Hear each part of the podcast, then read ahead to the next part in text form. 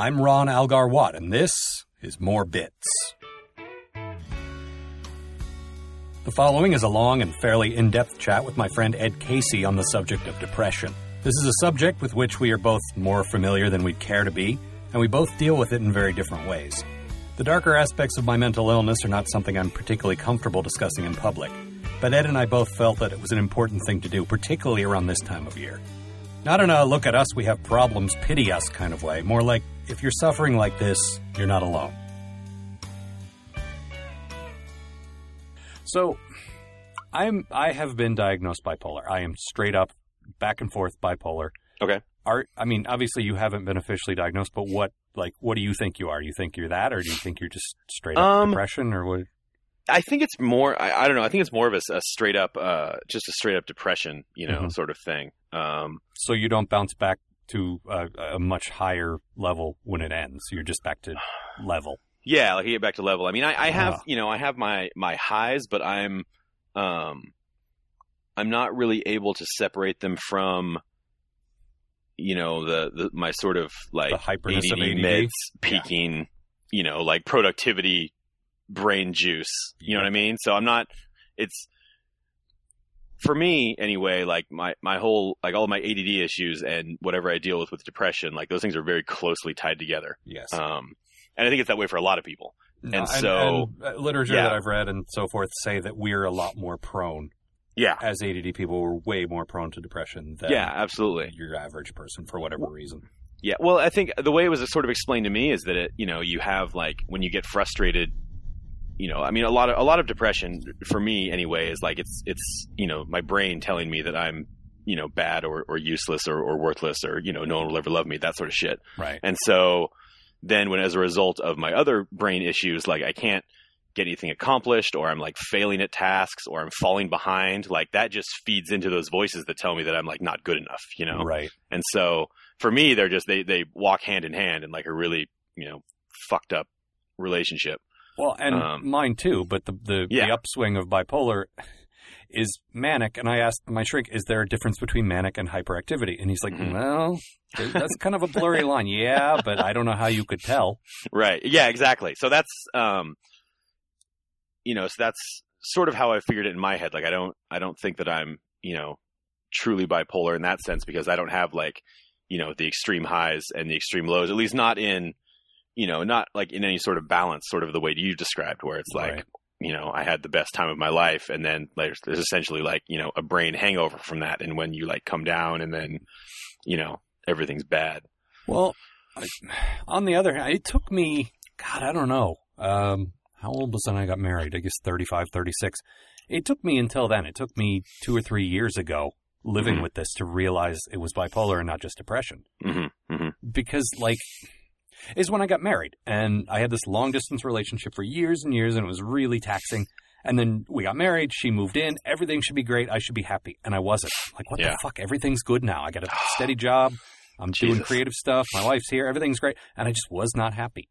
Yeah, that's and that's the you know that's probably the most frustrating. Well, there's so many frustrating aspects, so I don't want to list them. You know, rank them in order. But one of the most frustrating things can be, you know, and I think you and I, you know, we've talked about this how we're on top of everything else, like we're extremely self-aware of the entire situation. So it's like you can you know be depressed and at the same time be very aware that like there's maybe not a rational reason for you to be feeling that way because you start like itemizing things i mean like i'm doing work that i like and like i have a job that i don't hate Mhm. and i've got you know this wonderful person in my life and yet still like everything is awful and so that's why it's even more just teeth grindingly infuriating you know when people say things like hey you've got a lot going on for you don't be depressed just cheer up and think about the good Ah. things you know and it's like Yeah. that's not how the world works. That's like, hey, guy in on crutches, just you know, think Walk. like really positive that your legs are going to work, and then start running marathons. Yeah. It's like, fuck you, that's really impossible. Well, and this is what I went through with my parents, mostly my mom, for years. Mm, Is mhm. I would kind of face up to the fact that okay, I'm not just down, I'm not just you know whatever.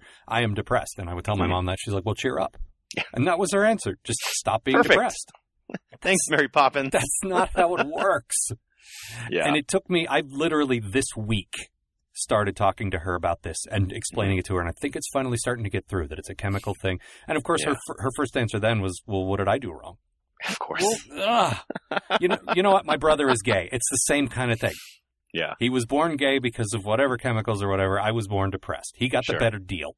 He got, yeah, because he's got a snappy fashion sense, Yes. uh, and you just get to be, you know, sad sometimes. yeah, he gets to kiss boys. I get to not get out of bed. Yeah, Come on. Yeah, that's a bad, that's a bad trade. That's a bad deal. Yeah, it really is. yeah, I um my my my folks um I grew up in a, a strange sort of little bubble. Um but my mom was a nurse and my dad was uh he was a respiratory therapist, you know, so he had a medical background and Mhm. he's, you know, incredibly well read and, and very smart. So I had, you know, um I think they they maybe understood, you know, the world outside of like the little small town that I, that we were Now- living in. Was she the know. kind of nurse that would recognize uh, symptoms for that kind of thing? I mean, Um, you know, you know, I don't know. I mean, this is something that like I never, I, I just started like, I don't know, things started getting bad, and I started, you know, like figuring that I had to really figure some stuff out, like just in the last few years, you Yep. know. So this isn't a thing that I've really been battling with consciously. Um, oh, you've You been know, battling my- with it. You just well, yeah, I mean, yeah, it. not consciously, you know, like I didn't, I didn't know what to call it. I didn't know it was a thing. I just thought that like, you know, I get in bad moods a lot more than a lot of people I know, you know, stuff like that. Um, and so, yeah, I didn't, I never had to have that experience of, you know, like living at home with my parents and having them not get it or like talking to them about it or anything like that. Cause this is all like, you know, since I've just, since I've been out of the house that I've been, right. you know, really addressing it head on. I, for me, it was learning what depression was, and I, I actually knew someone who had been uh, institutionalized for a while because they tried to cut Wow. themselves. Mhm. And I was like, well, it's not that bad, but maybe, you know, maybe that's what this is. And it took me a lot longer to figure out that it was bipolar, and then I went and Mhm. saw someone, and that big dip after Emerald City, like I said, I had a big high and then a big low. I said, all right, enough's enough. Yeah. I got to go do something. And I did a lot of research, and I found someone who specialized in ADD and related things to ADD because Mhm. I wanted to talk to someone who understood that aspect before I went into the rest of it. Right. And he's had me on stuff since May. Mhm. And you got to do it for a couple of years before you completely know if it worked or not because you got to go through, you know, where there would normally be cycles. But so far, so good. Well, that's good. That's that's encouraging to hear. Yeah. I think one of the frustrating things, and you'll hear me say that sentence a lot, obviously, because it's, It's a all very frustrating situation. Um, like nobody understands, and I don't mean that in like a you know I'm I'm a special individual and nobody Yeah. understands me, but I mean like nobody no, forehead nobody knows how the brain works. Right. You know, like it's it's it's giant mysteries, and so like you know you can be bipolar and Gary can be bipolar and I can be bipolar, but like even that if we all have like the same named thing, like we're not going to have the same experience with it, and Right. so And the Like- reason you and I talk about this stuff so much is because we've realized over time, just being friends and talking, that we have very similar conditions and similar experiences. But yes. even between us, even both being ADD and prone to depression, we have Mhm. a lot of differences. Oh, and differences in how it affects us, differences in how we deal with it, you know, like just all, all that shit. And so, you know, it's it's not like, you know, having a heart attack or like getting a broken leg where they're like, okay, well, you put it, you know, you do this to the bone, you put it in this type of cast and, you know, you send you on your way. Like, I don't know. The brain is like just a giant mystery and it's, you know, infuriating that The thing is, in our lifetimes, they've gotten a lot better. They now understand Oh, sure. chemical receptors and uh, uh, what do you call it? Uh, the chemicals that make you happy and not happy. I- yeah, the serotonin and the other one. I Yeah, yeah, the yeah. other one That's is. it. Right. And and now they understand how all that stuff works. And I really wish Mhm. I had the science. I really wish I understood the science so that I could then talk about it. Yeah. But basically, our brains aren't making enough happy juice. Yeah, it has to do with them not making enough happy juice. Actually, I talked to the, this. I talked about this uh, to somebody last night, and Mhm. she explained it to me. But we were we were both drinking, so I'll see if I can like butcher her very simple explanation fairly well. Um, but it's not just about not making enough happy juice. Like that is a problem for some people. Yeah. And then other people have a problem where it's like sending the happy juice, you know, to to where it needs to go, but then like the door is closed, so the Right. happy juice isn't getting into the part of the brain that it needs to. Right. I don't know that I like this juice metaphor anymore. I think we need to. Happy juice? Yeah, happy juice sounds weird. Um, Isn't that what Michael Jackson gave kids to something something? Uh, that was know. that was Jesus juice. yeah, there um, you go. Which Jesus juice. Didn't make anybody happy. no, not at all. Well, it made him happy. Never mind. That's a bad Yeah. conversation. Um, No, my and my shrink has described. so yeah, so it's not some of this to me not too. just Go ahead. you know, your brain doesn't make enough of this thing. Right. It's also that like it can't, like it might be making enough, but it's essentially like you know, it's it's throwing it against a closed door, so it's not getting into where it needs to get. Right. But I that's what I'm saying. I They they makes sense. understand that more now than they did. Like Oh, my, totally. my stuff hit. I don't know about you, but my stuff hit retrospectively now that I know what it is and what to look for.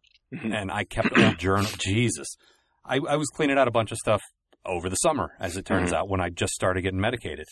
And I found these journals from when I was about 19 or 20 Oh Jesus. through about 25. And I realized that's when it really hit. Like right Mhm. after puberty, Mhm. that's like my fucking secret X Men power is depression, which that's I have claws. I can walk through walls. I don't get out of bed on Sundays. Yep. That's my magic power. yep. So that was nice. Yeah. And you know, there's no magic goggles, magic ruby quartz goggles I can put on to not be depressed. yes, exactly. Fucking Cyclops gets everything handed to him. Anyway, Cyclops. I um, I, but looking back, it's like Jesus, the signs were all there. What the, what was I thinking? Oh no, I'll be fine. Tomorrow will be. There's no pattern to this at all. I'm just in a bad mood.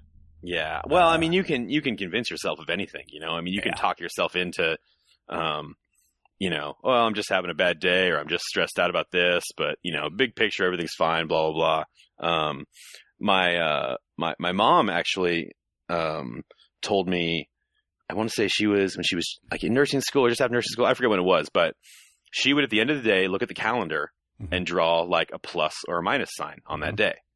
And then she got to the end of the month, you know, or we'll like flip back a couple months at one point, and there were just a lot more minuses than pluses. And like that's when she realized, you know, something had to change in her life. Yeah. Um, and, and that's not, I don't even think she was dealing with like actual like clinical depression stuff, but just in, in terms of like, well, no, you're right, like you can totally to isolate anything and be like, well, I'm just having a bad couple of days. And then you think about it and you're like, yeah, it's been like this for three months. Like that's not just a bad couple of days, you know? Well, no, and that's a good way to look at your life in general. I've always said, after I had several really bad experiences with this, eh, Mhm. experiences with this, I've always said that if you're unhappy in a relationship more than you're happy, it's time to go. Yes, absolutely. And it took me a long time to figure that out, but then it's like that. That's really simple. Yeah. If you think about it, but and you but say, even but even when you're in that like Yeah. you know it's the same thing like if you if you think back like it's very easy to fool yourself and like you know in your head make the good times better than they really are or more frequent than they are Or the other way bad around. times you know not as bad i mean i've gotten out of relationships before and it feels like you know like stepping out of like a deep hypnosis or a fog because you get a few months separated from it and really look back and you're like wow that was really fucking miserable and like i told myself there was all this good stuff in it but and Yeah. you know and there was some good stuff in it but you know when you sort of look at it from a distance you know you realize how yeah, no, and, and are. honestly, my depression is like that now. I mean, I'm, Yeah. and I'm not going to pretend, oh, I got meds, I'm cured. Sure No, in that's how fact- it works I've been keeping like a day to day journal, and sometimes it's fucking mundane as hell, and sometimes it's profound thoughts, and you hmm. know, usually in between somewhere. But every day I've been assigning a number to my mood, one to five. Oh. And I looked from September when I kicked in the full dosage to November, and I charted it out because I'm a big nerd, sure and I went into the shrink. wait can i ask can i ask just because i'm also Yeah. a bit of a nerd Uh-huh. what what type of chart are we talking about like a line graph or Yeah, or, or what are we, a color coded thing what are we doing here Uh, just a line graph. okay yeah that's good. and he looked at it and I had the I held the paper the piece of paper up and he could see through it and he said you don't even have to tell me what that is I know because it it. was it was up down up down up down one week up the next week down I, over and over again he's like okay your your cycle is tightening. It's not over months and months. Mhm. we're getting better. Yeah. but you're obviously cycling so let's up the dosage. Oh. but when you when you map it out like that it's like you're saying if you if you get the perspective if you get you know a little awareness you can start looking at it and say here's the pattern now what do i Mhm. do? Yeah. it's like that with you know any aspect of this. I should go see one of these doctor people. They sound pretty smart. Uh, yeah it- I know, it's right? like dating. You got to find the right one and then Oh, you get we- really we've- we've- we've and talked about- break up we've with talked them about- and it's sorry. terrible Yeah, well, we talked about therapists before, right? Like how it's it's like an extreme, like horrible version of dating, you know, Yeah. where it's like not only do you find somebody you maybe like or don't like, but then if you decide to not see them anymore, you have to ask them who you should see next. You know, Yeah. so it's Oh, like yeah. breaking up with a girl and being like, "Hey, listen, things aren't really working out. Who do you think I should date next?" You know, like that's a really comfortable conversation to have. That's true. No, I haven't had to do that. I had a guy when I first came out here who basically wrote me prescriptions every three months and could not remember anything beyond my name. He kept notes, and they were outdated notes, and he kept asking me how my job was that I had two years ago. and he never corrected it. He, he just didn't care. Yeah. Why? Yeah. Why would he? Yeah. So that's nice. It's not. Yeah. It's not important for him to know anything about. I mean, he's just all he's trying to do is you know fix your brain. Yeah. So why would he need any actual information about you or Yeah. be at all invested? No, the nice thing now is the guy I'm, I'm seeing is I keep saying the guy I'm seeing like oh, like we're dating. I'm telling you. I mean, it's it's of, of the few times. I mean, I've bounced in and out of it, and you know, the time you spend some time with with these people, and it's you know, That's a pretty well. It's intimate because you're it's telling it's some of the more honest and committed relationships I've had in my life. Tell you the truth. But Yeah. No, there's know. there's thing. I mean, there aren't things that I would tell him that I wouldn't tell a very close friend or my wife, but Mhm. it's still very intimate. I I have asked him stuff. I've asked him for insights into my sex life. I mean, how much more, you know? Yeah. How much more intimate can you get? none none none more intimate. Yeah, without removing pants or whatever. Yeah, exactly. Does this look normal? Yeah. What do you think? Is this inflamed? Well, the, the fucked if it was you, the would you want a was piece of this? One of the side effects hmm was fatal rash. I'm sorry. Say that again. Fatal rash. Okay, I didn't know that was a thing. But yeah, I mean, and you think about oh, what fatal? Oh, so you get diaper rash and then you drop over dead. Okay, uh-huh. and then you go look it up on Wikipedia and you're like, Jesus, okay, I get it. Oh, I don't want that. yeah, yeah. Don't ever. I I, I never. You know, I- Google anything medical if I can help it. I just had to know what the hell a fatal rash was. It so is it just ridiculous. it just like does it become so intense that it just like shuts down your nervous system or Yeah, what? I mean, it- what it makes looks- it fatal? It looks like um, like what do you call it? Necrotic flesh. It looks like a zombie. It looks like it's rotting Okay. off. Yeah, I don't want to. I'm. I don't know why I even asked that question because I don't. I didn't want an answer. I didn't Well, want to know. But at thank you for at least you don't have to see with that word picture. You don't have to see a picture at least, It's awful. It's just terrible. and that's a thousand words. I told it to you in like twenty. Ugh, awful. But thankfully, I Um, didn't get the pain or the uh, deadly rash. So Yes, deadly rash. Well, so Yeah. listen here, dear listeners, avoid the deadly rash. if you can. I mean, you know, if it makes you better, you know, you, you weigh the pluses and minuses, and if you can live with the deadly rash, well, it's fine.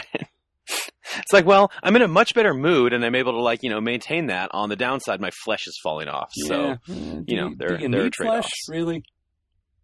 I mean, if I can be a happy skeleton, I'd much rather be that than a depressed. interesting. person. Yeah, because then there's the weight loss thrown in too, and that's Oh, always yeah. good for the self esteem. Yeah. Now, let me ask you this switching tacks for a minute. Sure. We're both medicated for ADD. Yep. One of the side effects of that is supposed to be weight loss. Yep. Um, uh, are you experiencing that? Because I most certainly am not. Yeah, I, I've had a little bit. Um, but the my favorite moment with that was I um I went to see my doctor like after it was like a, a check in after you know after the first month on the meds or something like that. And she said, "So how's it going?" And you know, I explained like, you know, it's better. Like I feel like I can sort of stay on task, and you know, I'm more motivated to you know, blah blah blah.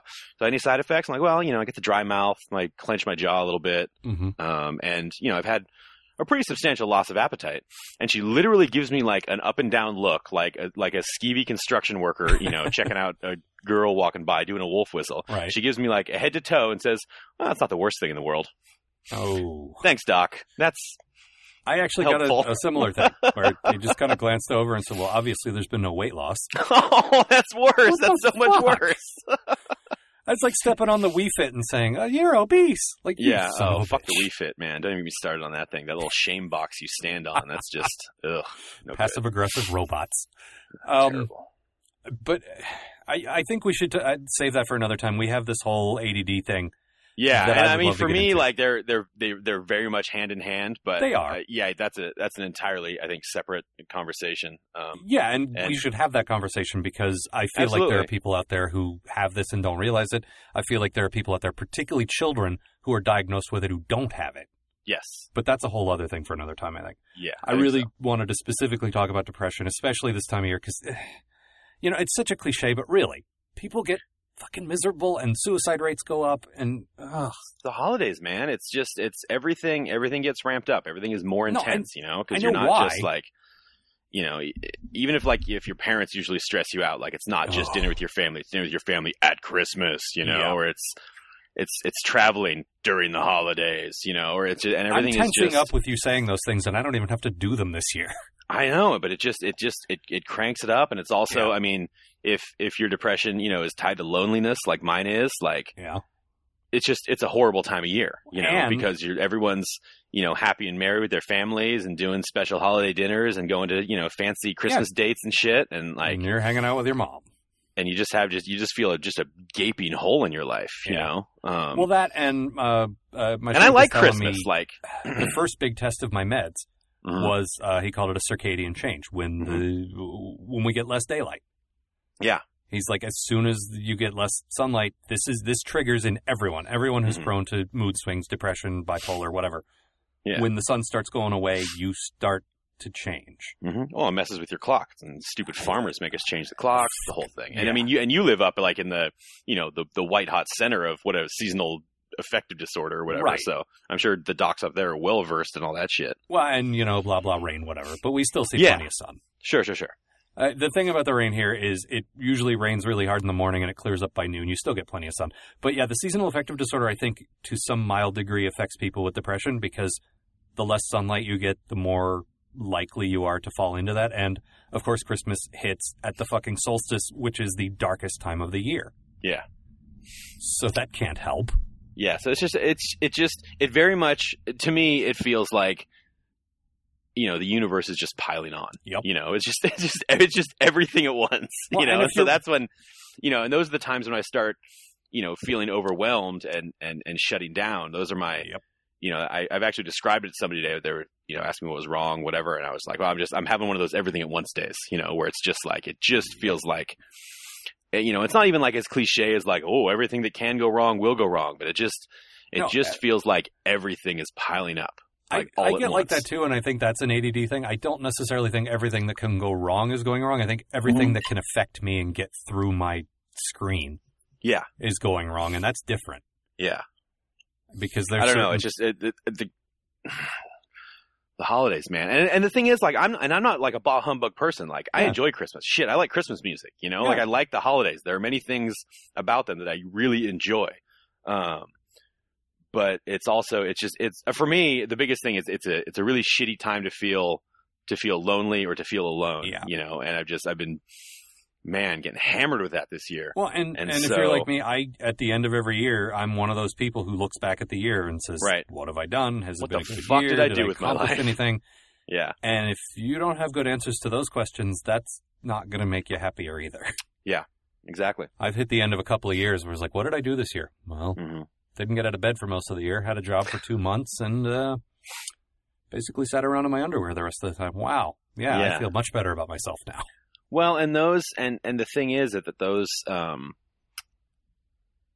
I was trying to explain this to somebody a while back and it's it's hard to sort of you know Well, all of this is inexact. words, I mean- but for for me the thing is that like even even if they're in like even if they're in 50-50 balance if i were to Mm-hmm. look back at my year or my day or my month or whatever and be like i had the exact same number of you know good days as i had bad days Mhm.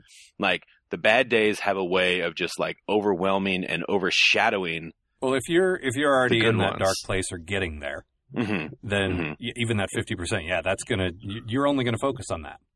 and and it's not just about the focusing either it's also like for me anyway that when i'm even when i'm having a you know we'll call it a good day Mhm. and i'm i'm happy you know in that moment and, and like i'm up and like things feel okay and i have like good you know self-worth and like everything's running smoothly there's still a little bit in the back of my head you know that's like the little you know devil on the shoulder the gremlin on the wing or whatever that's like yeah enjoy it dude because bad times are coming you know Yeah. and like you're not going to know when you're not going to know you know like it's not going to be like this forever. It's going to be like the other thing, you know. So you there's like this even even during good times, there's like this mild sense of dread that I, I the bad times are coming. We talked about this a little bit. I think that's self awareness. I think Uh-huh. that's you know your patterns, you know your tendencies, and you are too self aware to the point that you know this won't last. yeah, And it's almost one of those ignorance is bliss things where if you didn't if you weren't so self aware, you could just enjoy it and not worry about what was next, you know? yeah, yeah. But it's, so that's the that's the thing that's really been like tripping me out lately is that even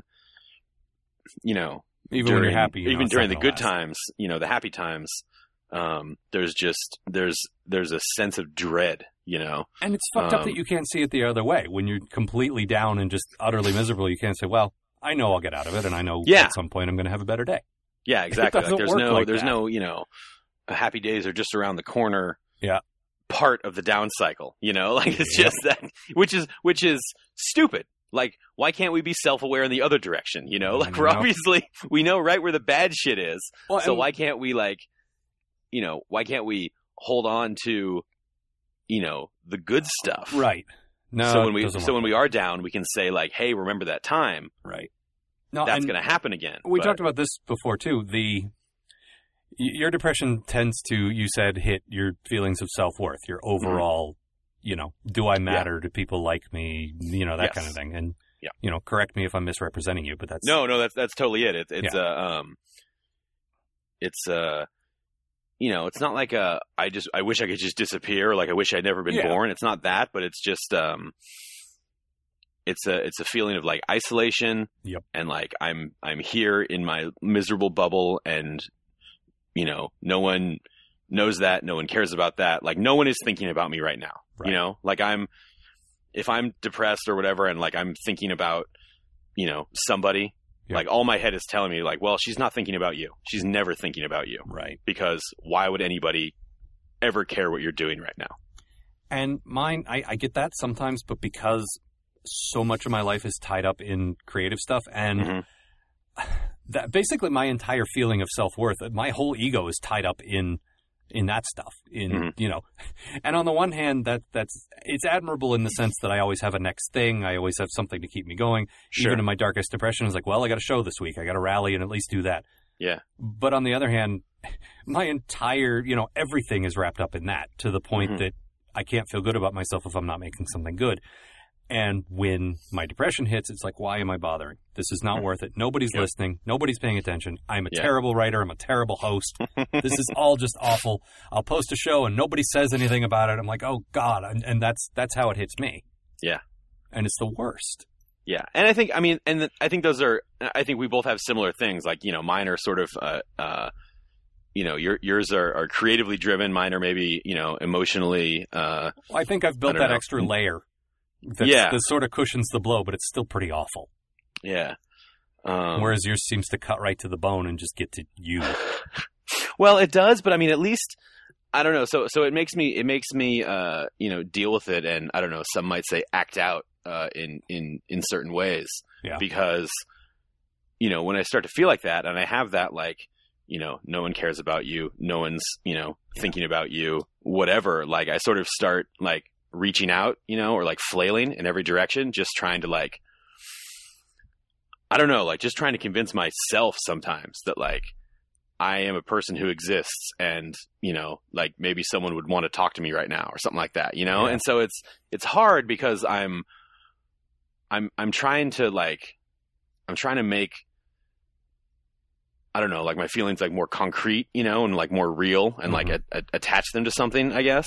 Right. And what I'm afraid of is that it comes off as you know, Look at me. look, at look at me, look at me, you guys. I'm real depressed. Someone cheer me up. Oh, you know. I do. I Um, never want to be that guy, and sometimes you got to No. be that guy. I just can't do it. I know, I know, and so that's why I I, I worry about that because when I you know when I start to when I start to sink, you know, you I mean you've read the depressing shit that I post online, like as I'm as I'm trying to process through it. I wouldn't call it depressing, but let's let's come back to that. Okay, um, well, I mean it's it's stuff that has made you know. It's it's stuff that made my mom cry and like Mhm. made you know my parents call me worried because they you know Oh, were and I- me You and on I the edge of a, like on the edge of a cliff. you and I aren't. I mean, we're we're pals. We talk a fair amount, but Mhm. we're not like the super closest of friends. And when I see that stuff, I worry about you. Yeah, I know. And and and the problem is like I'm not I'm not trying to make people worry. I'm not trying to say, you know, like look at me, I'm in pain, someone save me, but Right. it's like all this like very like insubstantial stuff, Mhm. right? That I'm dealing with.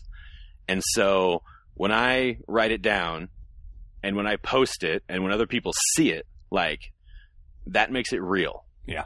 You know, and so it's it's kind of shitty. Like in a way, I'm you know I'm I'm using the people who you know read my little site to sort of you know not take on part of my burden, but maybe validate it or like whatever else. Mhm. But until like until it's out there and I can't take it back, then it's just stuff in my head, well, and and that's like and that's I can't deal with that. this is the thing that I admire the hell out of you for, and other people I've talked to do as well. Mhm. You are not afraid to say, This is what I'm feeling. But it's not just this is what I'm feeling. Look at me, I'm in pain, like you said. It's Yeah. I know I'm not alone. I know some of you feel like this too. I know we're in this together.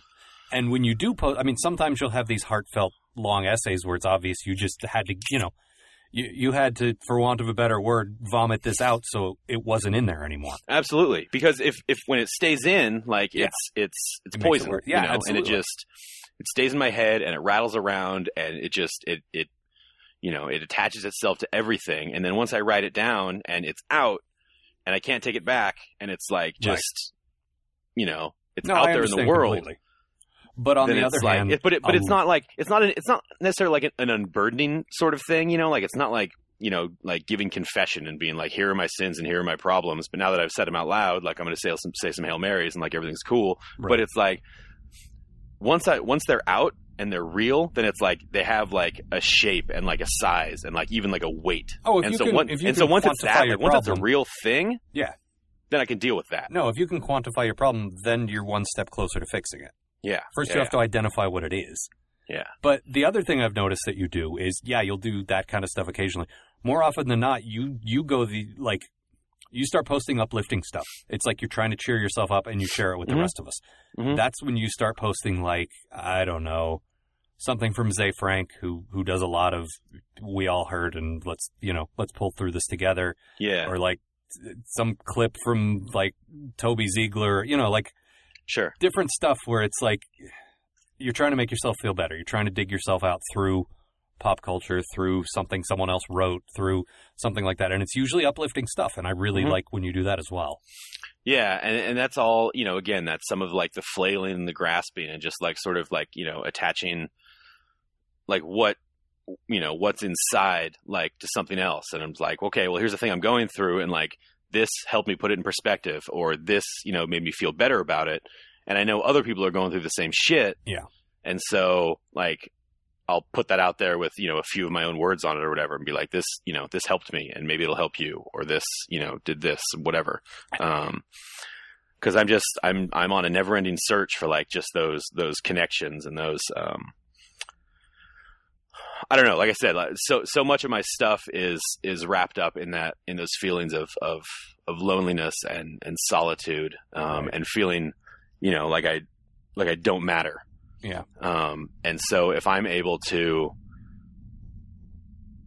you know like touch someone else who's going through that same thing and like you know remind them because that's what that I always refer to them as like my you know my reminders you know Right. because it's very it's very rare that the stuff that I find and that I read or that I post or whatever else is like you know nine times out of ten it's not telling me something new you know it's but it's No, but- reminding me of something that I should know Right. and so if I can then you know spread those out a little bit and other people can have you know a similar experience um you know that's that makes that makes it a little bit better for everybody i think. And i you know i get some i get some really nice you know notes from people. I get you know i get i get notes from people who say like hey man are you okay? And then i get some from people who, who are like you know what? Like me too and thank you Yeah. you know stuff like that and so it's um Well, and like I say, that's something that I've always really admired about you is you're not afraid to put that out there. And, and Yeah.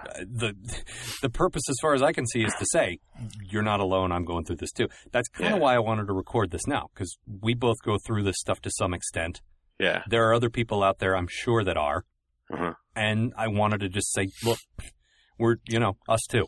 Yeah, exactly. And so as you're, you know, as you're sitting there, you know, and if you're at, at home for Christmas or if you don't make it home for Christmas and you're, you know, in your tiny little apartment staring at, you know, your plastic Christmas tree and just everything feels horrible. Yeah. Um, you know, I think that's, I think that's goddamn downright normal, frankly, to be, get to get a little downer this time of year. Well, right. So I but, don't know. You know, I mean, to to borrow the cliche that was applied somewhere else, it gets better. Like you're not always going to be like that. You're you're down now, and you're Mhm. either going to level out, or if you're like me, you're going to go up again. Yeah. But and and you know and there are i think there are things you know as much as as much as some of the chemistry stuff is obviously like completely out of our control Yeah. um no, there are know, definitely that's that's not to say that you just have to like sit back and wait for your mood to improve or just, or, or whatever else or or for you to you know stop feeling this way i mean there you know sometimes you you got to just get up off the mat and just and sort of just charge ahead you know Um, Well, and there's things that they say can help you. I mean, if you're Yeah. if you're more active, for instance, I totally. not long after I started the meds, the shrink told me if you get, you know, you haven't been exercising, like I told him, I haven't been exercising much. He's like, if you get on a treadmill 30 minutes a day, Yep. and you get some endorphins going, that's going to help. That you don't Yep. even need meds. That's just going to help you. Mhm. And little things like that. You can you can change your diet a little bit. You can. I mean, you're not going to cure it, but you might I- make it a little more yeah. bearable. I mean, I started just walking home from work. You know, it's Yeah. like it's a mile from the office to home, and um, I found that I, when I would take the bus home, I would get home and just sort of like slump in the door and just be like, and just sort of dissolve into like a lump, you know, for for a couple hours until I decided if I was going to do anything with the rest of my night. Right. Um, and now that I, I walk home and not, you know, I'm not power walking, like I'm not going to keep up with the Kenyans at the Olympics or anything. No, but, but, on the other hand, you live in a you know, very like I walk city, home and I and I, I get home and I'll you know I'll drop my bag and I'll maybe work for a little while or I'll make some dinner or I'll you know do some other stuff. But I just um, you know, it just feels a little bit just Right. a little bit better. I just don't feel like I just like bleh, like that. I- it- bleh it could just be the fresh the air. door, you know, first thing. So it could just be breathing fresh air versus sitting on a bus. Well, it's San BO. Francisco, so it's not really fresh air. I mean, it mostly smells like urine and pot. But I hear what you're saying. I think it smells more like that on a bus, but I have a I have an anti-bus bias, so oh man, I love buses. oh, It's like it's like free theater. Oh. I don't And like the theater either, so that might be why. Ah, there's your problem. I ugh. Anyway, that's a that's I could do a whole hour on that too. I could do a stand-up set. Come Yes. meet me at the Chuckle Hut, and I'll tell you why I don't like the What's the deal with public transportation? Who are these people? Um, but I think we have very different coping mechanisms. I think you look for Mhm. those reminders. I okay. First of all, uh, my dad is a Midwesterner, and he's got that very reserved. You don't talk about your feelings thing. which I was raised with, and it's not a repression thing for me. It's a I, I gotta sh- I gotta go away. I gotta turn off all my connection. Like I'll talk to my close friends, but there was anybody who follows me on Twitter probably noticed from I don't know April or May to about July. I wasn't on Twitter like hardly at all. yeah, you like disappeared for a while. I remember Yeah. this. It was like a it was like a where's Al thing And I because like you weren't and it wasn't like a hey guys taking a break because I've got serious work Yeah, to no, do no, no. thing. Like you just sort of disappeared for a little while. I had to. I Yeah. For on the one hand, I don't want to talk about it. Sure. even this, I'm a little self conscious about putting this out there because it's, I don't know, it's my private shit, you know, it's my business. Totally. I don't want to talk about Yeah, it. I hear you. But on the other hand, it's also like when I'm like that, and we talked about this a little bit earlier, Mhm. I get more prone to getting in stupid fights, getting angry about stupid shit, stuff that I shouldn't be doing Yeah. out in public. Yeah. And I just got to walk away. I got to not be there. Yeah. It's, and that's it took me so long to figure out that half the time I would be really cool on the internet, and the other half I'd get into stupid fights and say shit that I regretted. And, and it's because oh, of, and know, that's the beauty of the internet. You can go back and look at it and be like, man, I was such a dick. yeah. and now I'm trying really hard, and I don't always succeed, but I'm trying really Yeah. hard. As soon as I say, "Okay, I want to type this awful, awful thing," I Mhm. think of it in terms because I do so much performing, for want of a better word. Sure. I'm starting to think of it in terms of my persona. Mhm. Like, do I want to put this out there? Does it make my show look bad if I say this? Right. Are people going to want to listen to my comedy if I'm out there being a dick? hmm Probably not. Some maybe, but you Yeah. know, I'm not that kind of comedian, so you know. But I so I grew up with that, and the other thing is I don't I don't look for encouragement that doesn't work for me. It doesn't get through to me Mhm. for whatever reason. If that works for you, that's fantastic, and I wish it worked for me. Mhm. What I do is I recede into familiar things. Mhm. I have two or three albums and a handful of movies. Just a few things, a few go-to comfortable things. This is yes, my, it's you know, it's audiovisual comfort food. yes, this is the big blanket that I can wrap myself in until things go away. Yes. And that's really that's the way I deal with it. Is I cower. Well, it's not as cowardly as I make it sound. I basically lie down and wait for it to go away. Yeah, I mean, but it, it can it can definitely it can feel cowardly. You know what I mean? Because you are like, I mean, I when I have when I have my down days where I literally don't get out of bed, and I'm Yeah. such a I'm such a cliche because I'm literally in bed with the covers pulled up to my Yeah, chin, well, that cliche like, comes from somewhere. just watching TV. Yeah, exactly, just watching TV and like, you know, Trying whatever. to dull your brain and not think about anything. Yeah. Yeah, exactly. Um, Wait, is that why you've been watching so much Saved by the Bell? no, it- that's just that my morning routine, help? man. Saved by the Bell is like my that's my that's my jump start. That, get, that gets me going. All right. No, but what's okay? So let's okay. Out of curiosity, what are your um? I mean, if if you want to share, like, what are your what are your comfort Oh, items? it's your movies or your shows same, or whatever. The same albums I've been listening to since I was 17 and the same stupid. I mean, anyone who knows me and has followed anything that I do knows that I have this weird soft spot for Transformers, for the Sure. 80s cartoon that I grew up with. Mhm. And there's a handful of episodes of that that I've seen a million times. It's terrible, but I know them backwards and forwards and I watch them and it like takes me to that 12 year old giddy place that I don't know. Totally. Nothing. Nothing wrong for me. For me, it's um, it's West Wing. I see that's, I wish I could watch something that substantive, but I Yeah, but I mean, once you've watched it the six hundredth time, like, how substantive is it? You know, it's just like. Well, that's not one of those shows that's layered that you'll notice new stuff, but true. it's still very uplifting. That show in general was very positive and, you know. Yeah. Whereas watching, you know, watching Bruticus fight Defensor really doesn't do anything for me. Like it doesn't it's not Yeah. uplifting really in any way. I hear you. I hear you. But it's it's comfort in the familiar. It's comfort Mhm. in I know this isn't going to change. I know this isn't going to fail me, I guess. Yeah. I don't know. This is, you know, this it's, is what I do. It's like it's not. It's not exactly like I don't know. Is is emotional white noise a thing? I don't know if that's a thing, but it's um. It's not like it's not you're not like you're just putting it on as background noise No, 'cause no. it's something familiar. No, like no. it's a I'm looking it is. at it It's or a- it's listening to it or whatever. yeah, like it's a it's a comfortable you know it's a comfortable blanket and it's familiar and it just it, I think it makes you feel a little bit safe almost. It's it's Um, you know to use the worst cliche ever for depression, which is Sure. uh, you know the ubiquitous uh, metaphor. There are clouds, there is rain, and I am seeking shelter until the storm passes. yes, exactly. I'm waiting for it to go away, Yes. and that's the best I can do is wait it out. I don't Yeah. have an umbrella, so I'm just fucking waiting it out. Yeah, you know.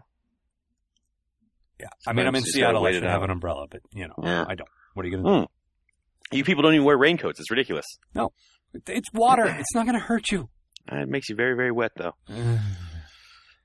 But I mean, that's how I deal with it. You deal with it by trying to lift yourself out of it, and I admire that. I yeah, well, I, I, I do. I've actually I was I was accused uh, by somebody once of doing that totally selfishly, of like trying to like trying to be extra positive and like help other people only as a way It's- of making myself feel better. Of course, it's Um, selfish. It's what's going on in your brain. How could you be? Uh, Well, th- this was more related to I um you know, I I I was talking to somebody about how when I'm, you know, not when not when I'm in like a full sink, but if I'm having like sort of a crappy day, Mhm. you know, um I will I will go out of my way like to be a little extra nice, you Yep. know, and I'll maybe I'll throw an extra dollar in the tip jar at the coffee place and I'll Well, you know, had a- try we and had a be, whole you know, talk about this friendly to friendlier than I normally would be to people. yeah. Um, and she in turn accused me of just only being nice to people when it like benefited me and made myself feel better.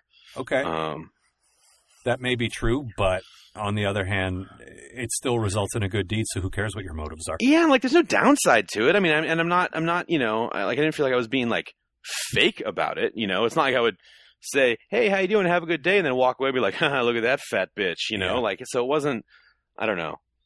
She was she was mad at me, so maybe that's why. I like. I don't believe in any kind of anything like karma is not a real thing that I believe in. But on the other hand, I don't know. I feel like if I, I, I hope that it is when I'm feeling really down. I hope that if I do Yes, something nice, that it'll come I- back to me at some I point. definitely I definitely believe in it more oh yeah, you know, hell yeah. or or in that or even in that like you know not in any sort of like cosmic energy karmic way but just in like a you know maybe it's more of just like a you catch more flies with honey you know sort of situation and you know i think you I, I think we as people you know sort of feed off the energy of the people around us you know in a lot of Yeah. ways and so if you put you know and there's no way to say this without sounding like a fucking hippie dancing around a bongo drum but you know you put a little positivity out and hopefully that will be reciprocated you know either by that person or you know the universe or something else right.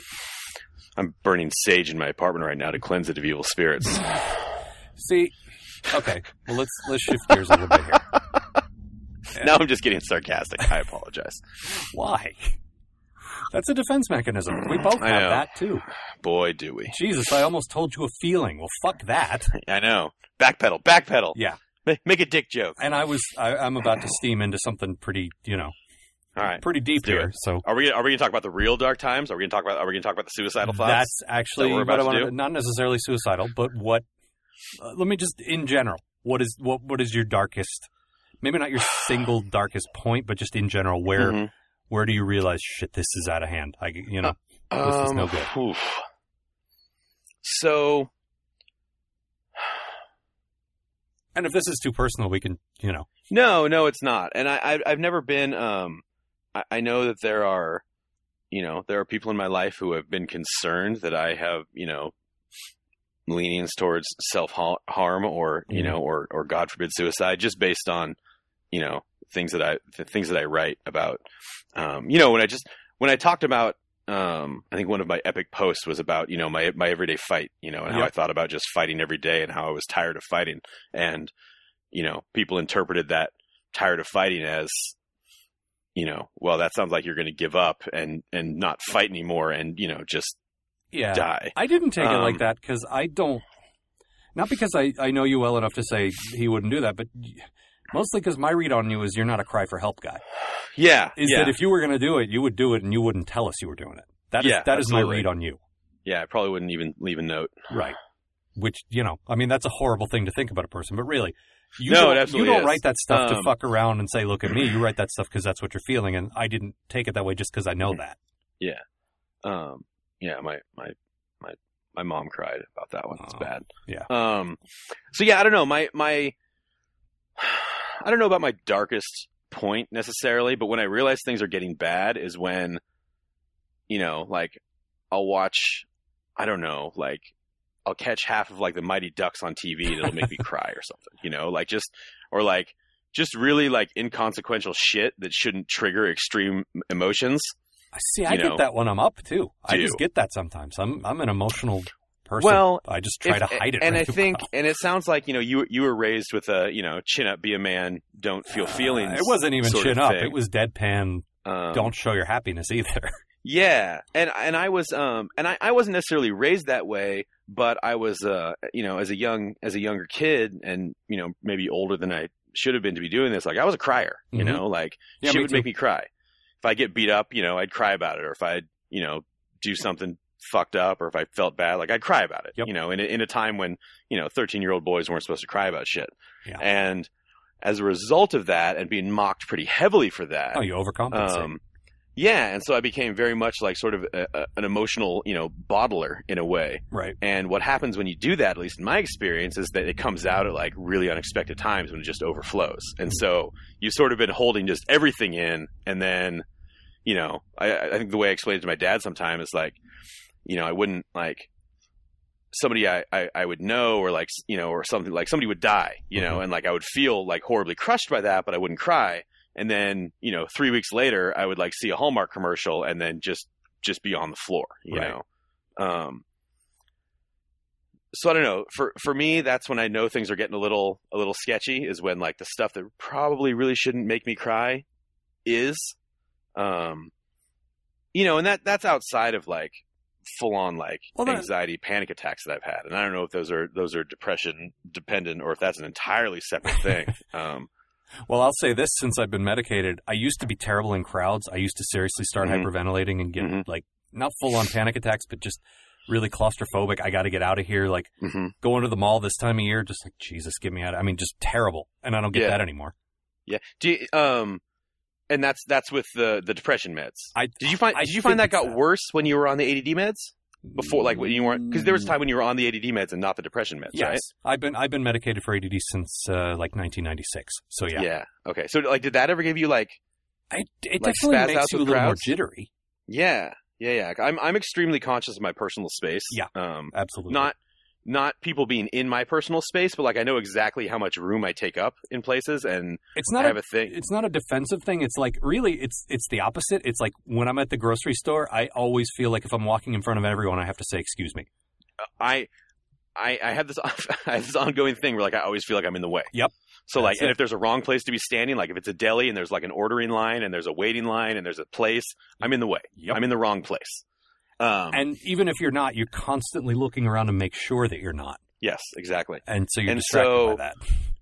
and so like now we're we're back to buses, which I love and you hate. Uh-huh. But there was I had a real like I had a real strange streak where I'd be fine, I'd get on the bus, and then I would just have like this, and it wouldn't even be like, you know, we weren't like packed in by sardines, but it was you know Mhm. it was an evening time bus, it was a little bit full, and we'd get about three stops from home.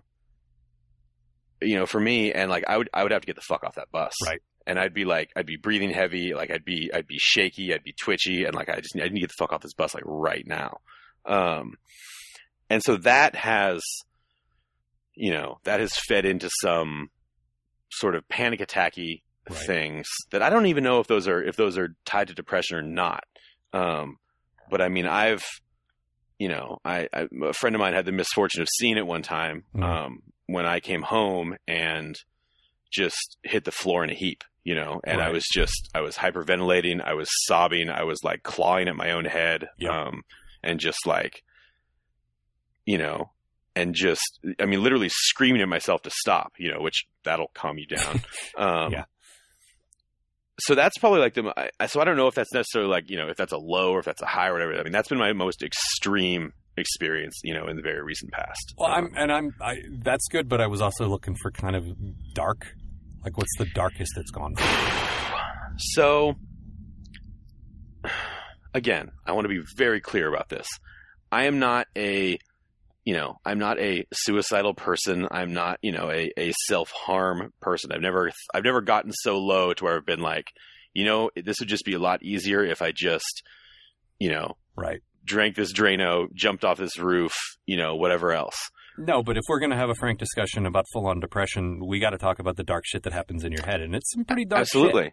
So, but where where I do find myself is, you know, standing on on a busy street and not thinking I should just step out into traffic, but being keenly aware of just how easy it would be to do that. Right.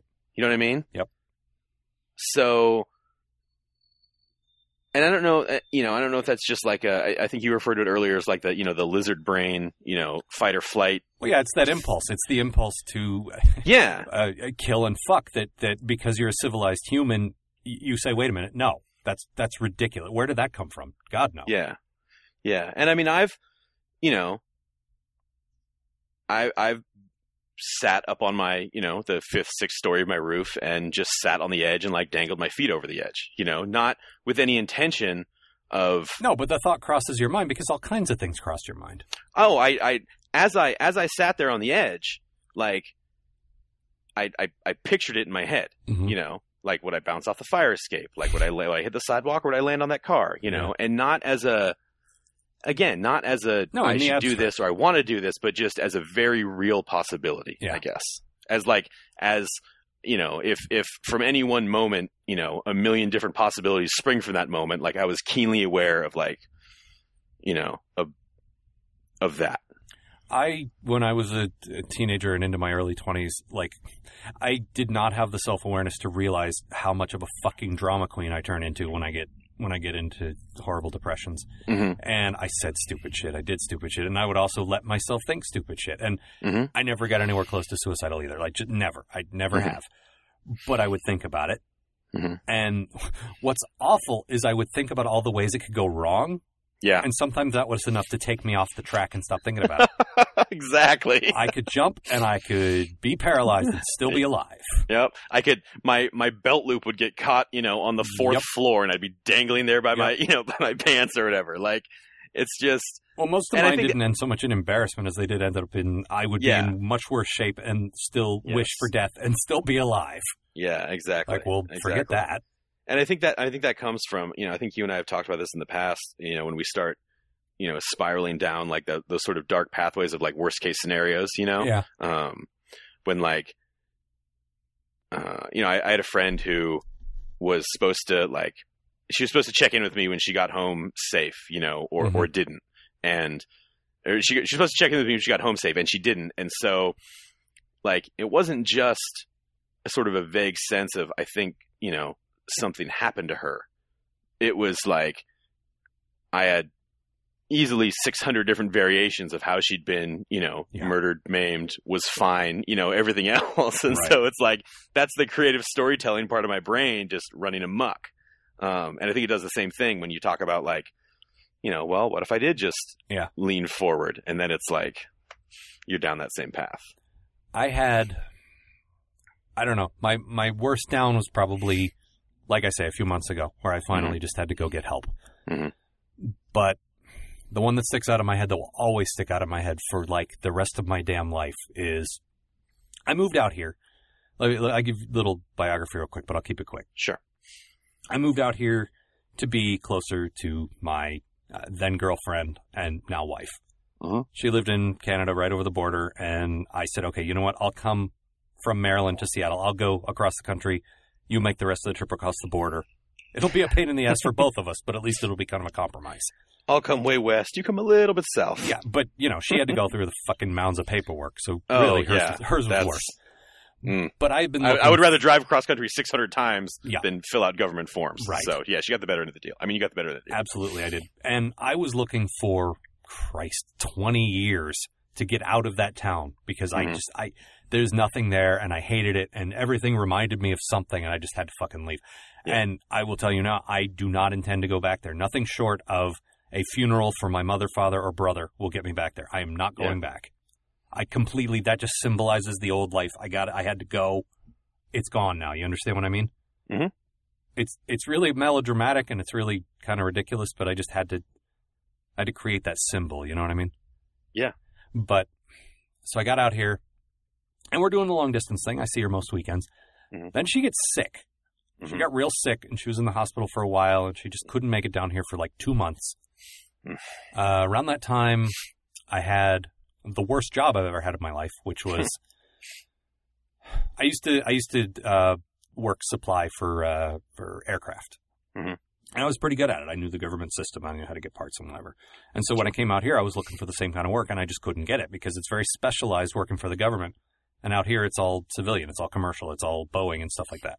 Right. And so I didn't have any qualifications and was getting desperate for work. And this place that did trains was looking for a parts guy, and they took me. That's basically the same thing as planes. Ah, well, the dude was like, okay, you know part numbers, you know how to maintain an inventory, you know, blah Right. blah You have the basic skill set just for Right. a different type of vehicle, so we can make this work. Yeah. Uh, the problem is nobody used like it was all numbers to me. It was all come come to me with a number, and I know what shelf it's on, and I know how to order more. This was nothing like that. This was Mm. greasy guys asking me for the you know six No, eighths the- for Amistad or whatever. yeah, and the know. ro- Like, I'm not- rotary that is so out of my element. Right. Uh, and the job was eleven at night till seven in the morning, Oh God. down at the filthy loud train yards. Yep. So out of my depth, I didn't know how to do my job. Everyone's mad at me and yelling at me all the time. Yeah. So let's let's let's catalog like all the different triggers there. Like Oh you yeah, didn't feel like you were good at your job, so that's awesome for your self worth. Your sleep was all fucked up, Oh, which yeah. is just amazing. I never saw any sunlight, when you don't get ever. enough sleep. Yeah. Everything where you worked was loud and chaotic, and nobody liked you. right. This sounds like a perfect experience. and I didn't see my girlfriend. The one, you know, like not. The, the idea was that I was coming to a city. If things didn't work out, I'd still be here, and I'm, Yeah. I maintain that that was part of it. But on the other hand, really, the main reason I came out here, I wasn't, I wasn't getting. Right. Between that and I wasn't doing anything creative, which is, like I said, my whole self worth is tied into that. Yeah. This was like the worst. It was just the absolute. Like I'm seriously misting up right now remembering it. It was Yeah. just awful. And I got to the point. Well, first of all, I didn't get out of bed except to go to work. Mhm. Like I was, I was in bed 16 hours a day, and I go to work, and that was it.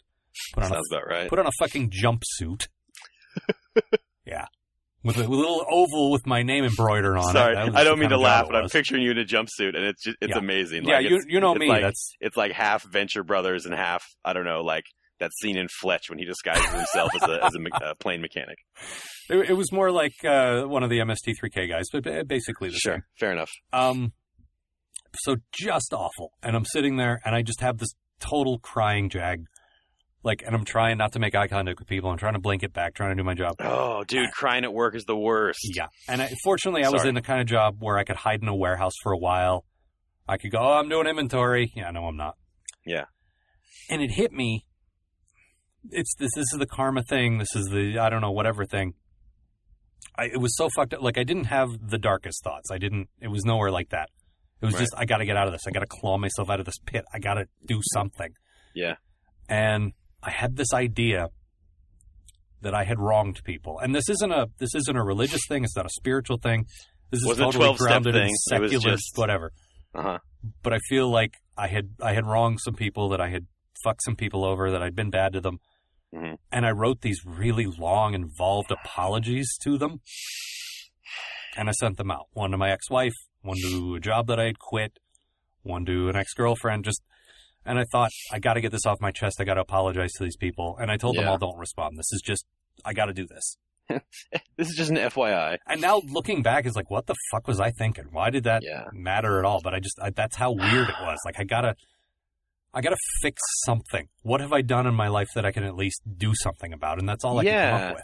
Well, and I think that uh, you know this this stuff, you know, this stuff that, that that you and I and a lot of other people carry around. Like there are times when it feels like actual physical weight, you know, Yeah. and so if you can do something like you know writing letters to people or you know if, when i'm out on the street you know handing out you know a sandwich or, or a five dollar bill Right. you know like to homeless guys because i'm just trying to just do something and just you know i feel like everything for me right now is really awful so if i can just do something for someone else that isn't awful I you know think- uh, like maybe some of that'll splash back on me and so i think there's just a lot of I think you're right. Like you just you feel like you want to do something, and you want, and in your case, you wanted to unburden yourself, you know, because you felt like you were just getting crushed by this stuff. I, I think So that- we're that- coming at it from a slightly different place because I was thinking maybe this is what's causing it. oh yeah, Maybe it's this guilt I'm carrying around. And it wasn't. yeah. Were you were you, were you raised Catholic? No, I was raised with no religion Oh, okay. Because that that sounds like some that sounds like some fucking some built-in Catholic guilt, but without the benefit of being able to like you know go to confession and go apologize and, you know, and do a couple absolved. of rosaries and wash your hands of it all. No, I, I carry the standard guilt and self-loathing of a comedian. true, true. I may not be successful yet. It's not my career, but I have the fucking mindset for it. You got all the tools. You got all the tools. Yeah. I am predispositioned to being a, a comedian, and I damn well will be one day. No, I I just felt I felt like maybe this is why. Maybe I'm just I Mhm. I've been horrible to these people, and I got it, and, that didn't help. And then, oh, wait a minute, it's Yeah. chemical. But here's here's how that story ends, and this is even worse. Well, it's not worse. I said, okay, like I did this last time. I said, okay, I got to get help. I got to go see somebody. I got to get out of this. Mhm. And I got some meds. And this was from the guy I was talking about before who didn't give a fuck, who barely knew my name. Right. It's like, ah, here, I'll give you this. And a friend of ours who probably doesn't necessarily want me to share personal info, so I won't Mhm. say his name, said that he went on this stuff and he had these crazy, like, muscle spasms and weird, like, feeling of, like, electrical current in his arm. And that man was Nikola Tesla. no, it was the elephant that Nikola Tesla right. electrocuted to show Edison he was better. Stupid Edison. Fuck you. Um, fuck you, Tesla. Actually, I'm tired of hearing about him. Ah, it's, it's Tesla's uh, like up there with bacon with me as far as Yeah. I'm concerned. It's like we get it, internet. You love cats and Tesla and bacon. Move the fuck on. It's great, but uh, you're ruining it for Yeah, everyone. exactly. Um, so he gave me this stuff, and like I say, a friend of mine told me it was all fucked up. hmm But I was like, you know what? Maybe that was you. Maybe it'll be okay for me. Sure. What it did was it numbed me to the point where Oof. I didn't care about anything. Ugh. I wasn't depressed anymore, but I don't know how what your experience is with meds. I, I've never done any depression meds. I've only done the ADD meds, Oh, which man. makes just everything faster and sweatier. I, I got so- a I got a quick checklist. I want to go off with these, but let me let me talk about this first. sure. It it fixed my depression in that I wasn't depressed anymore. I wasn't Mhm. anything. I was. Yeah. I don't know how to describe it.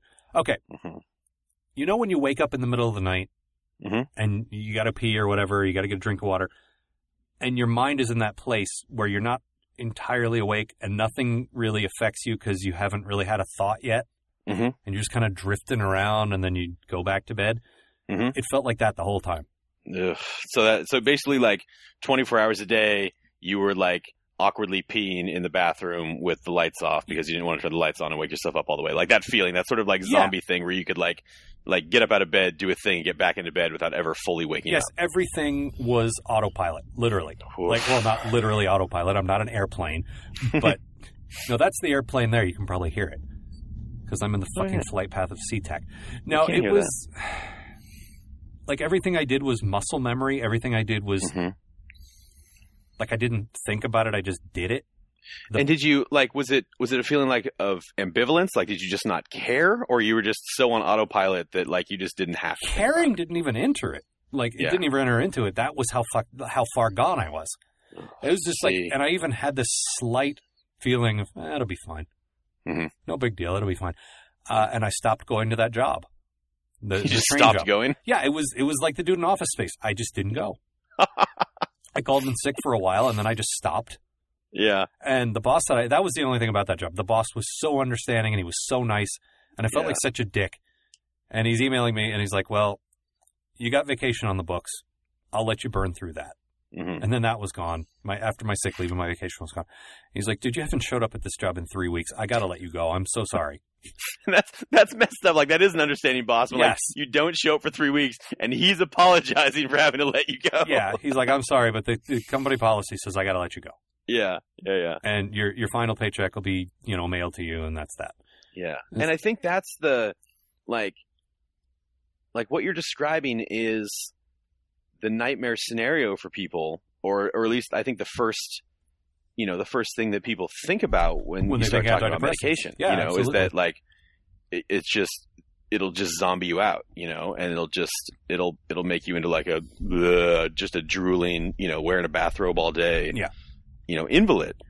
It wasn't it wasn't that bad, but it was it was pretty bad. And No, I but I'm saying like that's the, that's like, the "Well, fear that people have, you know, like Yeah. It's No, for for for a lot of people it's a very short leap from I'm going to get some help with my depression to like I'm institutionalized and playing checkers with a guy who thinks he's Napoleon, you know. Um, Man, I love that guy. Where do they get those hats? I know it's it's amazing. I want a Napoleon hat, and the end's got to be backwards. Yeah, always. Yeah. Um, well, let me let me just go through this real quick. I have been Okay. on basically every category of antidepressant that there is. I was on Prozac, and Okay. I got in a car accident. It wasn't like a bad car accident. It was Mhm. uh, the dude in the car uh, stopped really hard on a wet road, and we like hit a fence. But it was it was a scary, tense moment. Sure. My heart rate did not go up at all. I was like, huh. We could have died just now. Yeah, we sure could have. And then I realized, okay, guys want some got- this has to go. and then it was on Paxil. Uh huh. I've heard of that one. Um, I didn't notice any difference in my mood, but I did notice uh, some of my plumbing below my waist was not acting the way it should. Which, wow, if there's anything that's great for depression, it's that.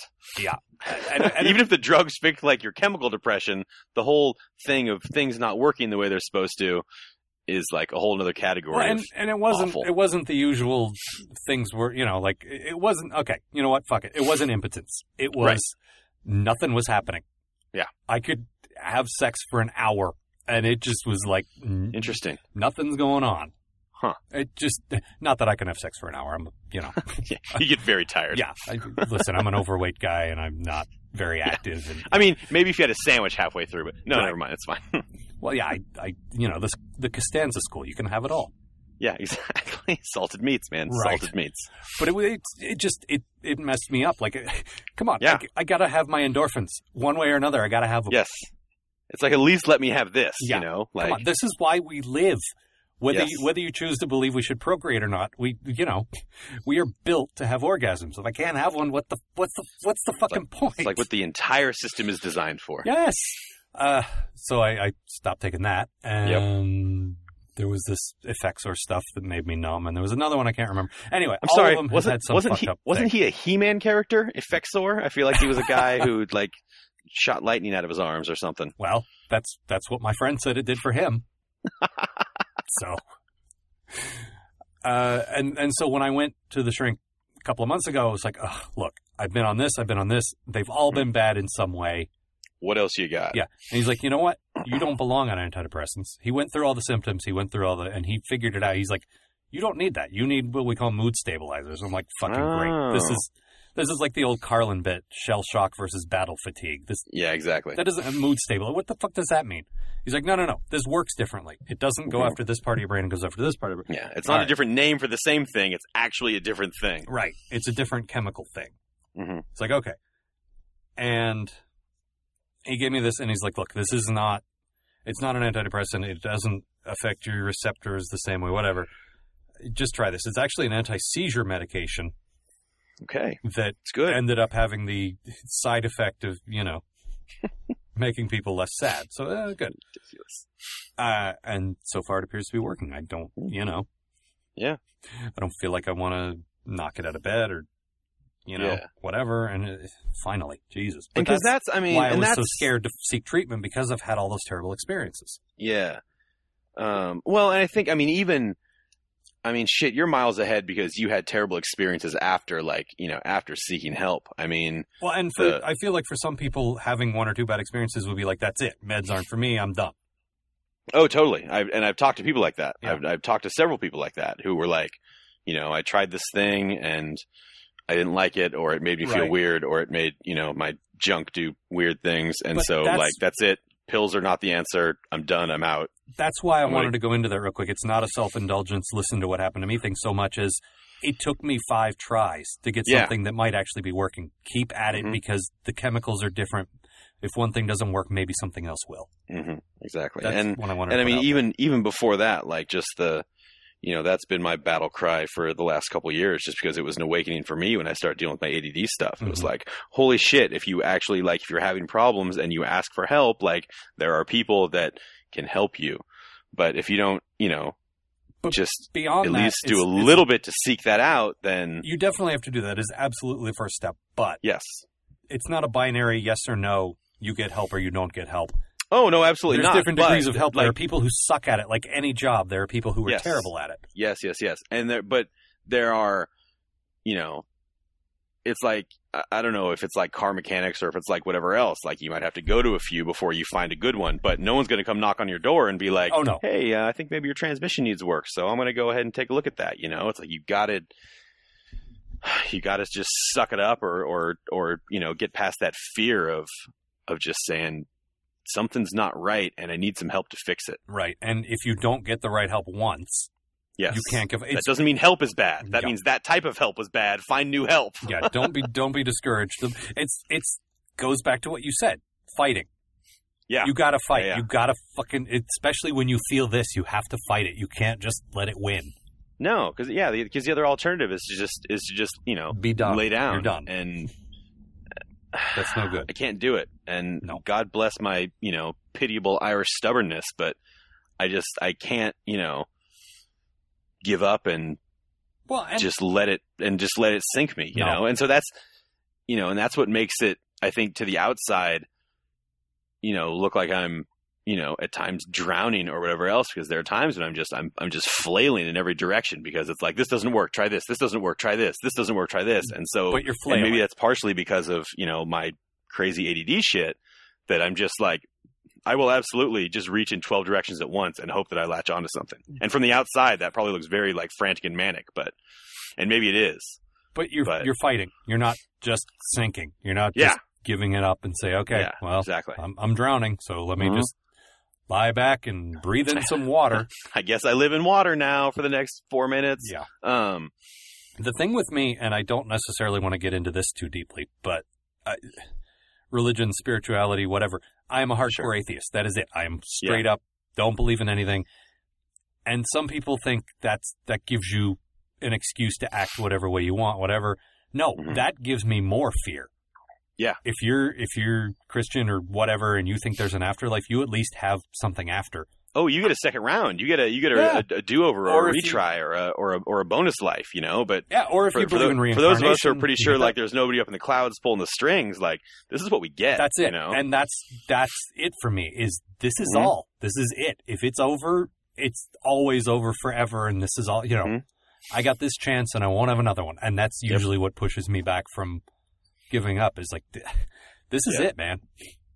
yeah. There's no there's no reward in heaven. There's no 72 virgins. There's no even fiery pits of hell or No. or, or a really boring purgatory to punch your way out of. Like it's just You just flip it off. You're just off. Yep. And that's how it is for me. For other people it's different. I, for other people I've heard if you're if you're Christian and you know, you want to take the easy way out, you're going to hell. And that Mhm. sometimes is enough to keep people from, you know, well, I better not Sure. do that. yeah But for me, it's just this is this is all I got.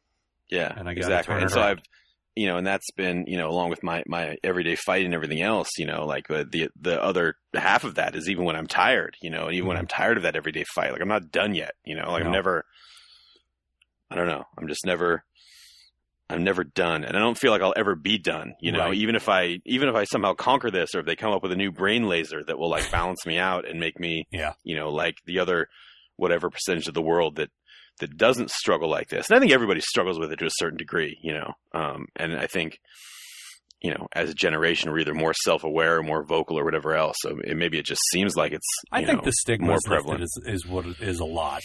Mhm. Oh, absolutely, absolutely. Um,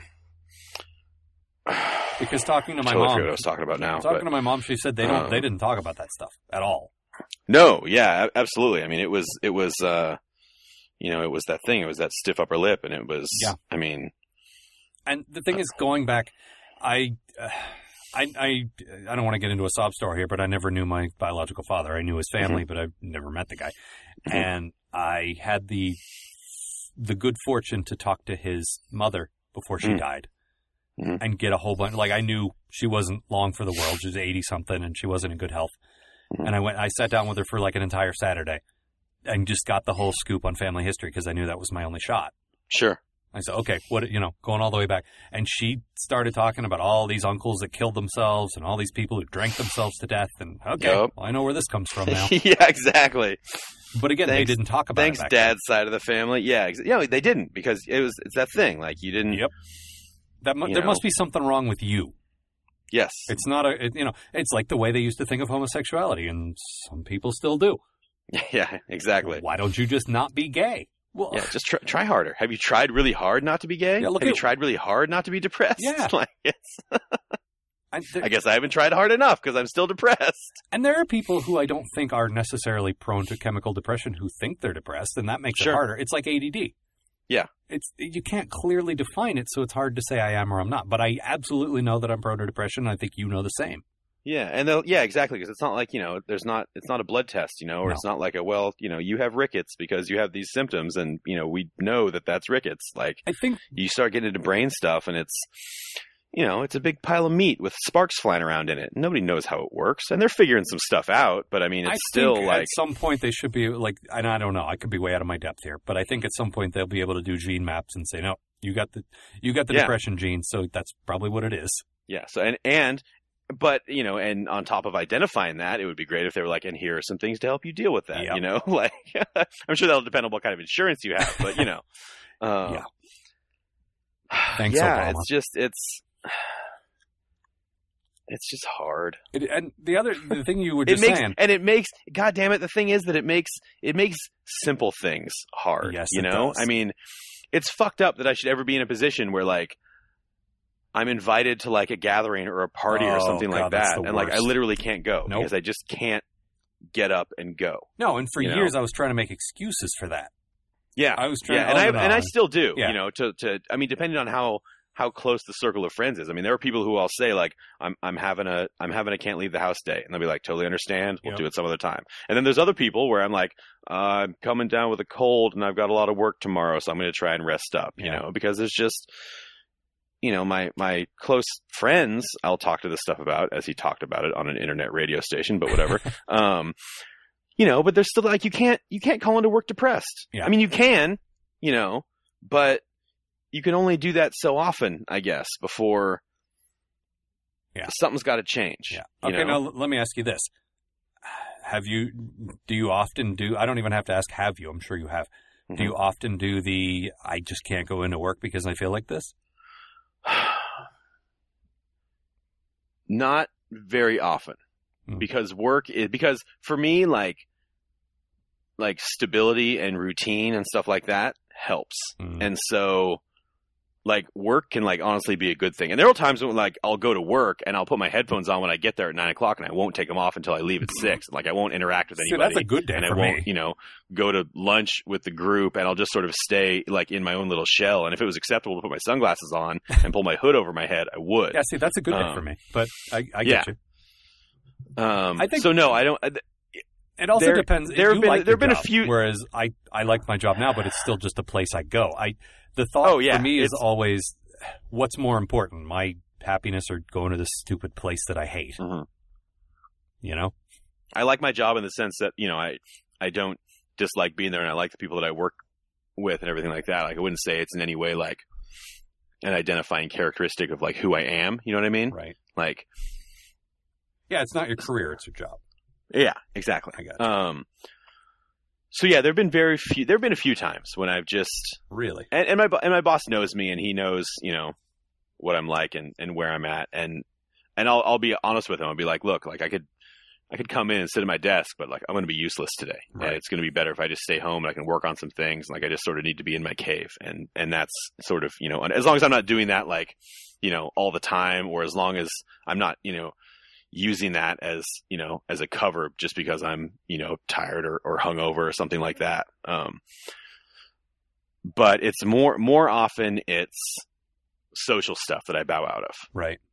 because I just and it's not that I don't like the people that I have plans with, you know? Yeah. It's just No, I've been there. I I just can't go and I just can't like like I, I picture sort of in my head like the series of social interactions that will happen and I just don't have the strength for it. Right. And so I gotta bow out. I And it's shitty and it's fucking time, terrible. my friends thought I was a flake. They thought, oh, Yeah, well, you can't rely on totally. this guy. No, it wasn't that at all. And I think they get it now. Mhm. But for the longest time, there was all the social stuff going on, and no, I'm not going. And Yeah. But the work thing, going back through all the old journals and all that crap, I kept a lot of work stuff that I I ended up throwing out. But I was looking at the pattern, and I kept getting like I, I'd have these performance reviews, and it'd be like I'm great at everything except my attendance, my attendance, and then I get written up for my attendance. Mhm. And I looked, and it's like about once a month I would take a day off. Yeah. And I used to think it was laziness. I used to think it was, you know, I want to stay home and do my writing or whatever. Nope. Looking back Couldn't- now, I know exactly what it was.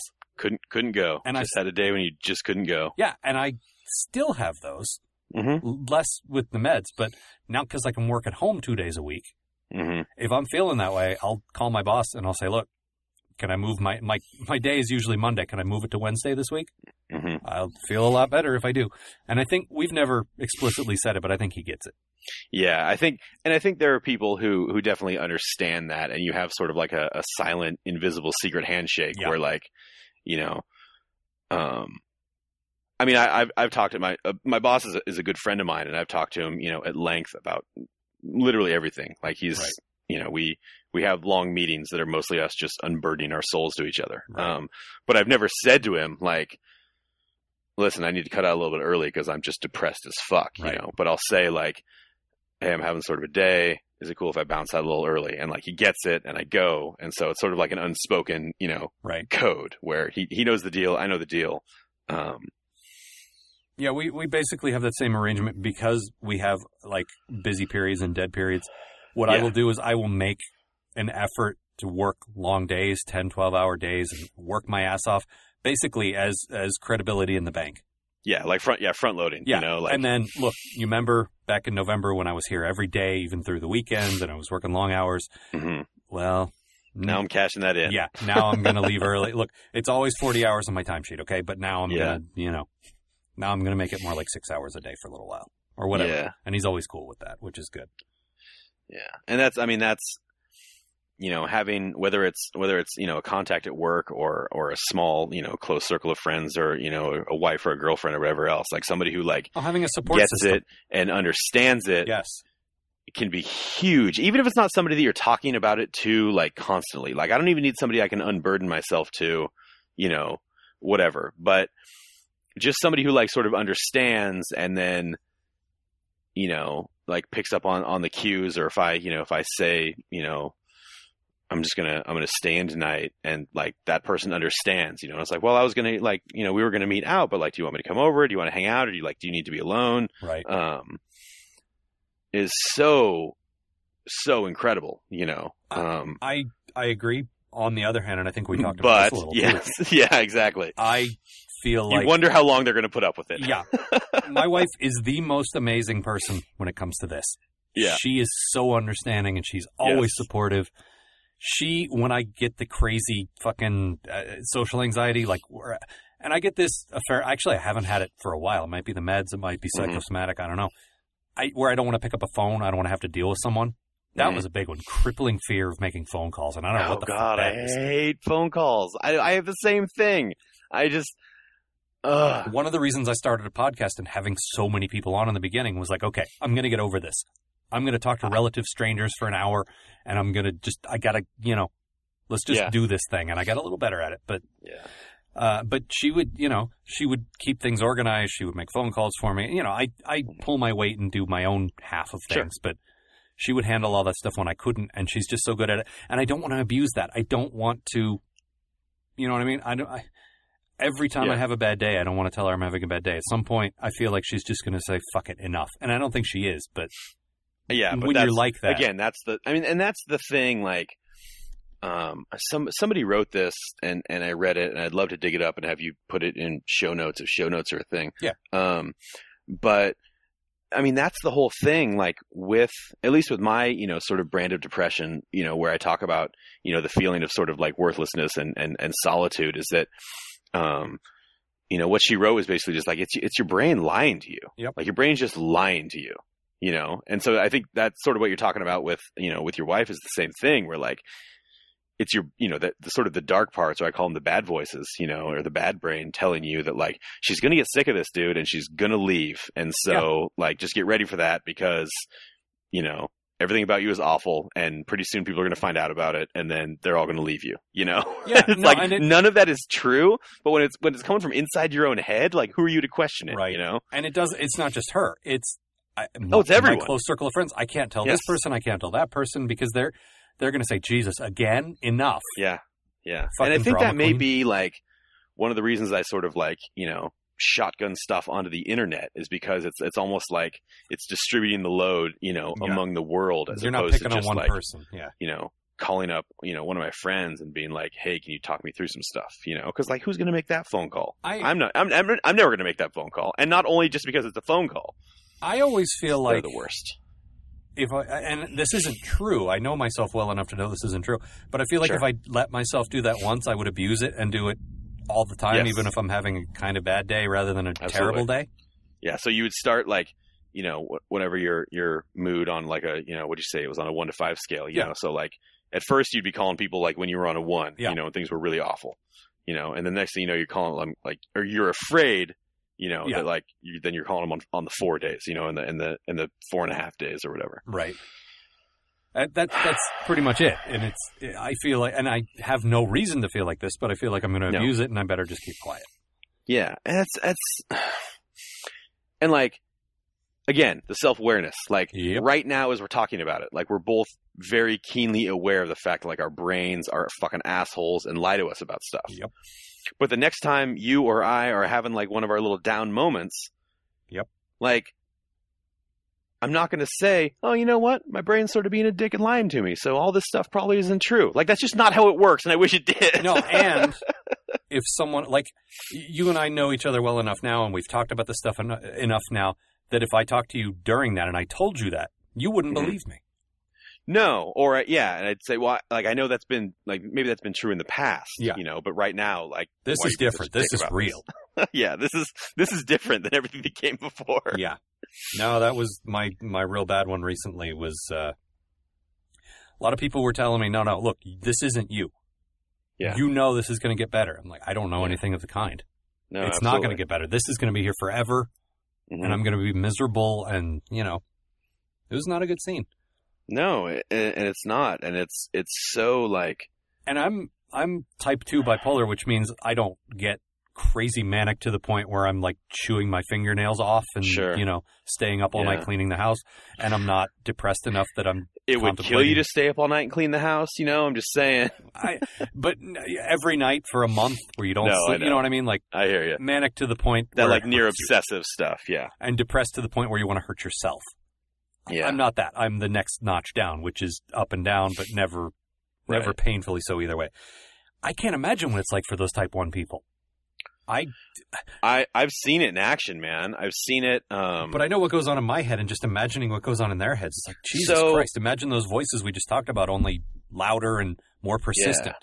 and then also like imagine like so you know when you I think when you're having your highs is when you're throwing yourself into your creative stuff, right? I'm So I'm what I've witnessed that, from yeah. people who are much more extreme is that same level of passion Mhm. that you put into you know like your your comedy and your podcast and stuff, Mhm. but on a new hobby or a new topic every time they're having a high. See, you know, I used to do so that. it's like it's the guy who's like like I'm making furniture out Yeah. of wicker, you know, and then like they have a low, and then on their next high, it's like I'm really into bow hunting now, you know, and then they have a low, and then they have another high. It's like I'm gonna learn some yo-yo tricks, you know, and so it's like this super I- random, like The thing is, I used to do that. It was all creative. Was like, I'm going to make a comic. I'm going to Yeah. make music. I'm going to, yeah. Yeah. okay.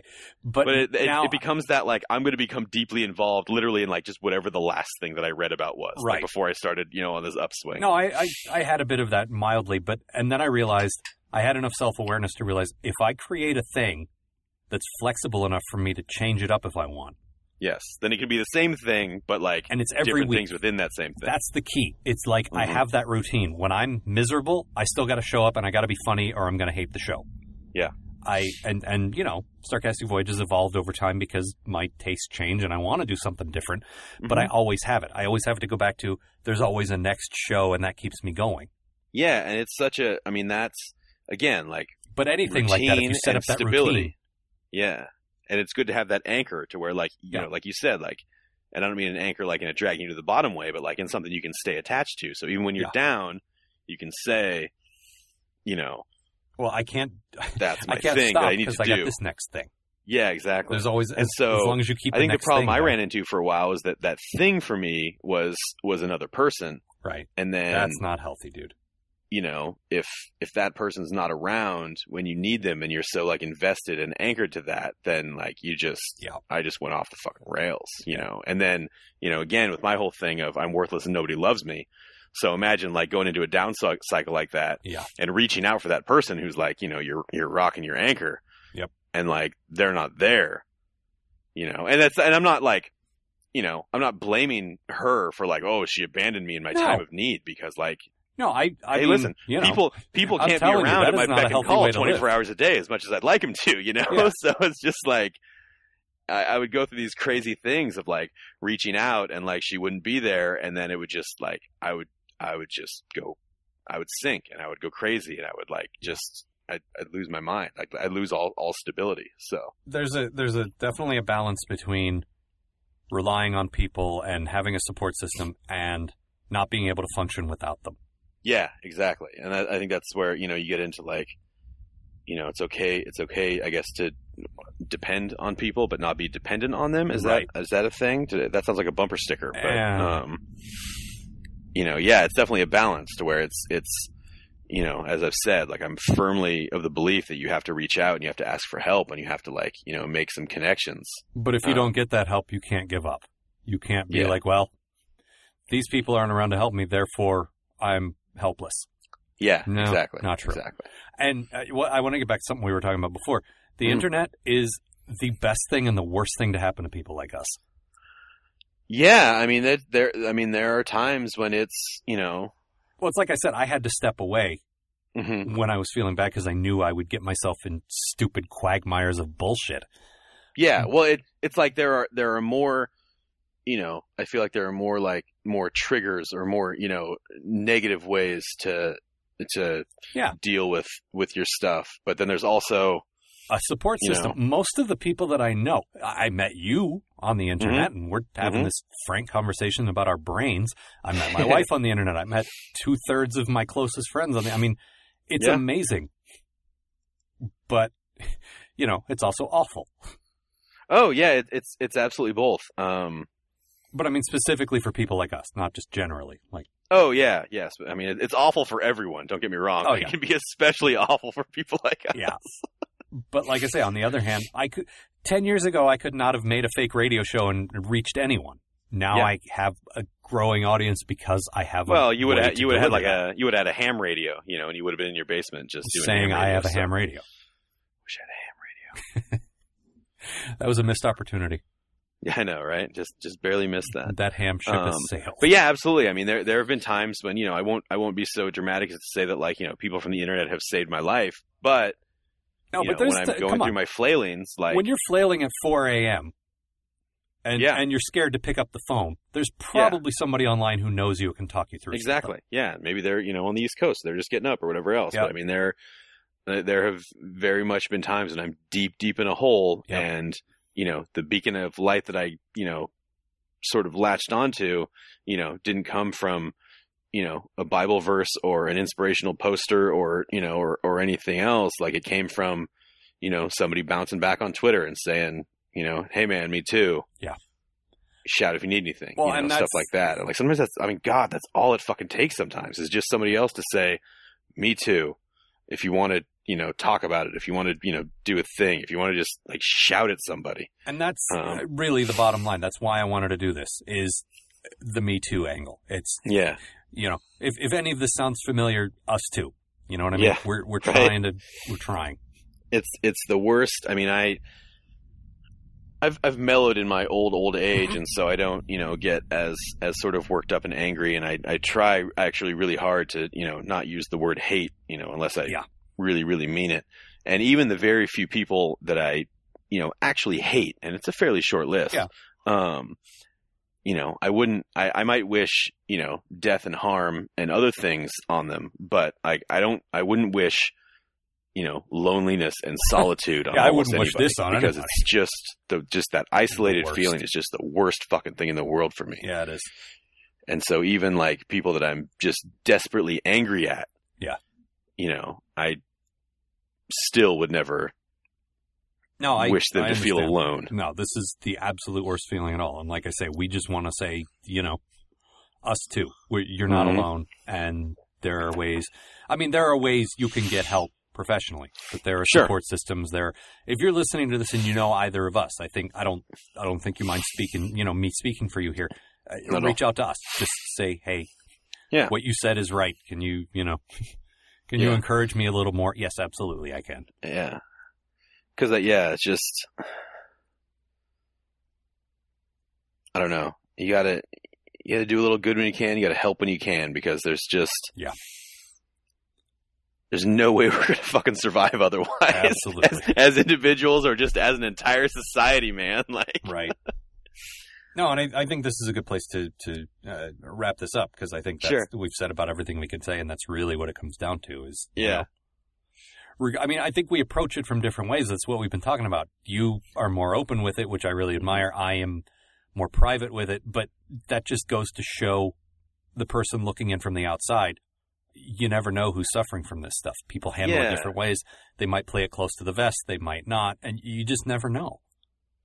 And I think we both like, you know, and we, we both in our own ways have dealt with it, but we both hit a point where we were like, this is not okay. No. And I need to get some help. Yeah. And so for you, it was like seeing your doc. For me, it was to just start talking about it and to just be like, Right.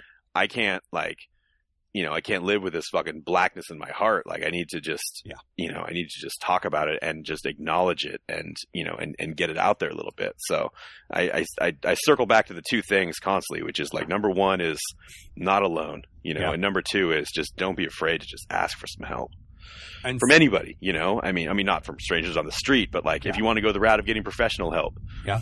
I'm all for that. If you want to go the route of just stop, like not holding things in and just talk to a friend about it, like God bless you, because there's just, Yeah, you gotta you gotta do something. And my like it was really hard for me to to say let's do this.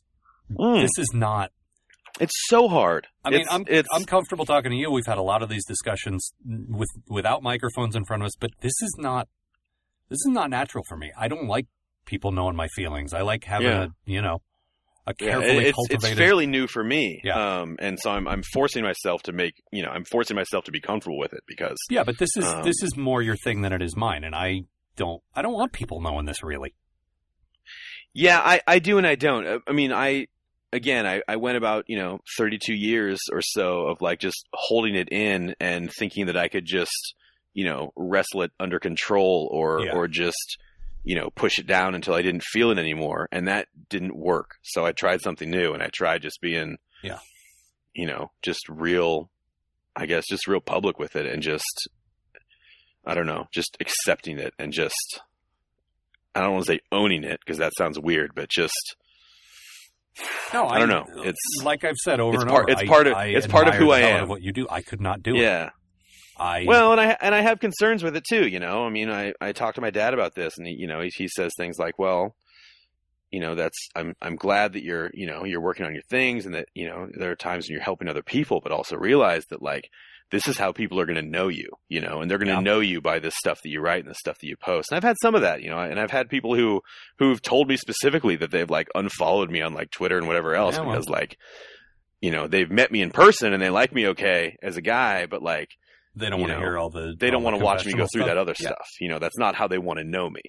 Um, And the thing is, if you're being sincere and this is who you are, well, fuck it. This is me. If you don't like it, well, oh, goodbye.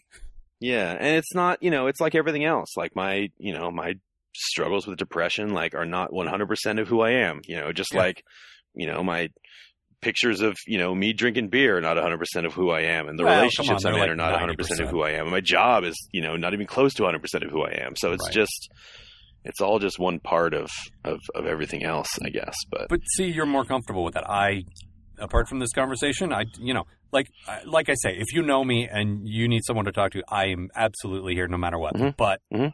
I, this is probably it for me publicly. I don't like Yeah. to. T- I I haven't gotten out of that. I probably never will. I don't want to talk about it. It's it's my private shit. I will try to handle it with meds, with with a doctor, with close friends. But you know, yeah. we're we're very different in this regard. I don't, you know, I don't want people to know about this. I'm I'm trying to create a, I don't know, persona seems kind of fake, but really, I'm trying to put myself out there as somebody who's funny. Absolutely. This does not absolutely. help me. And it's, you know, and I, there's going to come a time where, you know, I'm going to go and I'm going to apply for a job and they're going to Oh, Google yeah. me and they're going to be like, Hey, this dude's a little fucked up. So maybe we'll hire somewhere else, someone else, you know, and that's, that's what it is, you know, that's Yeah. fine. It's, it's, I mean, that's the, you know, that's the risk, I guess, of the modern era or whatever else. But On the other hand, Again- we're in an era where there's less stigma, and someone might see that and say, yeah. Yeah. Yeah, exactly. So I don't know. I just, like I said, I, I went, I went 30 something years, like, Yeah. Holding everything in. And so maybe I'm overcompensating now. I don't know. But I just, um, for me, again, it's, it's, it's not, you know, it's not real unless I'm talking about it to other people. And I'd love it if, you know, maybe my life would be easier if it was as easy as, because what I used to do is like, I would write all the bad shit down, you know, and then I would burn that piece of paper or like I would tie it to a rock, Right. you know, and throw it into a river. And like for that moment, you know, like I understand because, you know, I'm not like stupid person. I know that tying my problems to a rock and throwing them into a river doesn't actually throw my problems away, but you know, in a sort of like weird, like maybe symbolic way, like for a second, like I was holding them in my hand and knew how much they weighed. And like, I know how to deal with that, you Right. know, like I don't know how to deal with sometimes I'm sad, but like a rock, I can throw a rock, you know? Yeah. No. And, and for me, it's all about if I write that down, I'm keeping it. Yeah. Because one day, I'm serious, because one day I'm going to look back and I'm going to be able to draw a dorky little graph and I'm going to say, shit, this is what the problem is. Yeah. Yeah. Yeah. But like like I've been saying, we approach it very differently, but ultimately it comes down to the same thing. We have Yes. had an eye-opening moment where we le- realize something's wrong, and we have we are trying to take steps to fixing it. And every day is a fight, but we think we know how to make it a little better, and we're clinging to that and just trying to make it better. and it's a fight worth fighting. You It know, I mean, I'm, is. it's it's. I'm not fight guy. No. You know, so it's it's it's funny to me that I always sort of fall back on that metaphor of fighting because I'm never I've never been like you know. Oh no, I consider Fighter guy. myself a straight up pacifist. last time I threw a so, yeah. punch, I was probably in the sixth grade, and I don't think I hit anything. Yeah. Um, but I think that there are things in life that are very much worth, you know, that type of struggle and and that battle. Yep. Um, and and on that we are completely 100% agreed. Yeah, and the good days, man, the good days are worth it. And so you just You try to have more pluses than minuses, like your mom said. exactly, yeah, you just just try and have a fucking good day, you know. Yep. There's I don't know. there was one final thing I wanted to mention. I don't know if you've seen Sure. this or if anyone listening. If anyone's still listening after we enter our third hour, if Um, everyone, if anyone's not just really, really drunk, this is all really the, sad. the thing is we had to unravel this, and it takes a little time. Yeah, You, do, no, you don't just say we're I, sad. I, I don't. Get- I don't at all envy you for having to like edit this into something you know workable with I'm- all of our tangents and, and this and that. I'm probably going to keep this. I'll, I'll figure out where it stops, or like where it starts. Yeah, but th- I'm probably going to keep all this because this is, you know, this this That's needed fine. to be said. Yeah. No, it it, it it it is. And like you know, I say, again, for like, me, it's an important it's an important fight. It's a worthwhile fight, and it's, um, you know, well, for me, it's I want to put this out there once. I am fighting, and I'm not going to talk about it anymore. all right. For you, this is my deal. I like to talk about it, but For, yeah, for me, stay tuned for future updates. yeah, that's cool. um, but there's there's one particular thing that I actually did find incredibly inspirational, and if, if anyone's interested in depression and bipolar, in creative types, Hmm. there was a I think it was a mini series on the BBC a couple of years ago. Stephen Fry did a thing. Okay. Um, you know who Stephen Fry is. He's like Mhm. the king of all nerds. Sure. Um, he did a thing about he was doing some project, some TV show or something, and he just left. He just walked out one day. Hmm. Uh, he tried to kill himself in his garage with the whole, you know, carbon monoxide Leave, thing. leaving the car running. Yeah. And then he just disappeared for a while. He just went away and nobody knew where he was. Like he has horrible bipolar up and down. Mhm. And he had that moment of epiphany where like, fuck, this is, I can't do this. I gotta, Mhm. you know. And he did this great documentary about the stigma's gone. It's okay. This is how it works. You can get help. And it was Mhm. like, wow, this guy is fucking brilliant. He's, he's so smart and he's so creative and he's so, if it hit him, then it can hit anybody. And, you know, yeah. I don't know. It just it really kind of opened my eyes and said, "Wow, this is you know." That's excellent. What, what's it, what's it called? I want to I want to watch it now. Uh, I don't remember. I will tell you, and I will Check- drop a link on the in the show notes. But for now, I, I I can't remember. for for my for my recommendation on further uh, conversations about this, um, I've recently uh, become very enamored with uh, the podcast uh, Roderick on the Line. Mhm. I think I've, I've I know I've, I've pitched it to you a couple of times. I don't know if you've Yeah. listened to any of them, um, but uh, they've you know they talk about a bunch of goofy shit, but they also occasionally like delve into exactly the conversation we're having and how like and again these are two like very you know successful guys Right. talking about you know one of them's in, in a band who's touring with all sorts of stuff. The other one's an internet guy Right. um, and just talking about how like just this stuff just it just touches it just touches every part of your life and how you can you know well, and I, I think know. creative people are more Maybe prone deal with that. Yeah For whatever yeah, reason, yeah. that same part of your brain that makes you creative also makes you well gay a lot of the time, but also uh, ADD and depressed, yeah yeah yeah and that's how it goes. Um, but Ed, I, I appreciate your time. Um, like I've mentioned before, I do appreciate the fact that I got through I this without crying, so- things like I wanted to do one on ADD. yeah and maybe a couple other things. This this feed that I created is not just these serious chats. I may do some other lighter stuff. I may do some other things, but I'll probably come back to the Alan Ed show from time to time, just because we should i think we should probably do one just to lighten things up let's just do 45 minutes of just fart sounds can we do that just to sort of really just lighten the load a little bit I'm Um, not really a fart sounds kind of guy. I'll, I'll play along just for you know, like I'm trying. Okay. I don't have the Well, about- maneuverability in this closet to even do the armpit thing.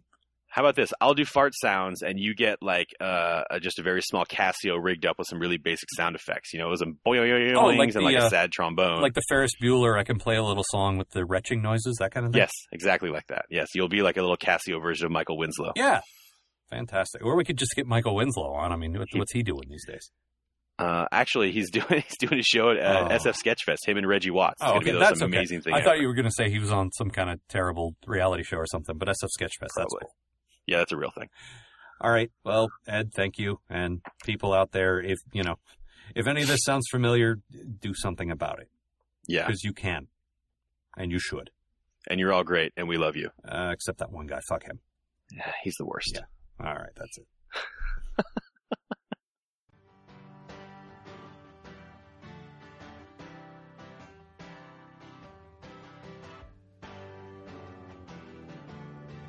This show is produced by me, Ron Algar Watt, and featured Ed Casey. For links to some of the things we mentioned in this talk, go to the show's website at more-bids.com. To learn more about Ed, check out bartdon'tlie.tumblr.com. My website, as always, is algar.com. That's double A L G A R. Thanks for listening. And as Ed is fond of saying, be well.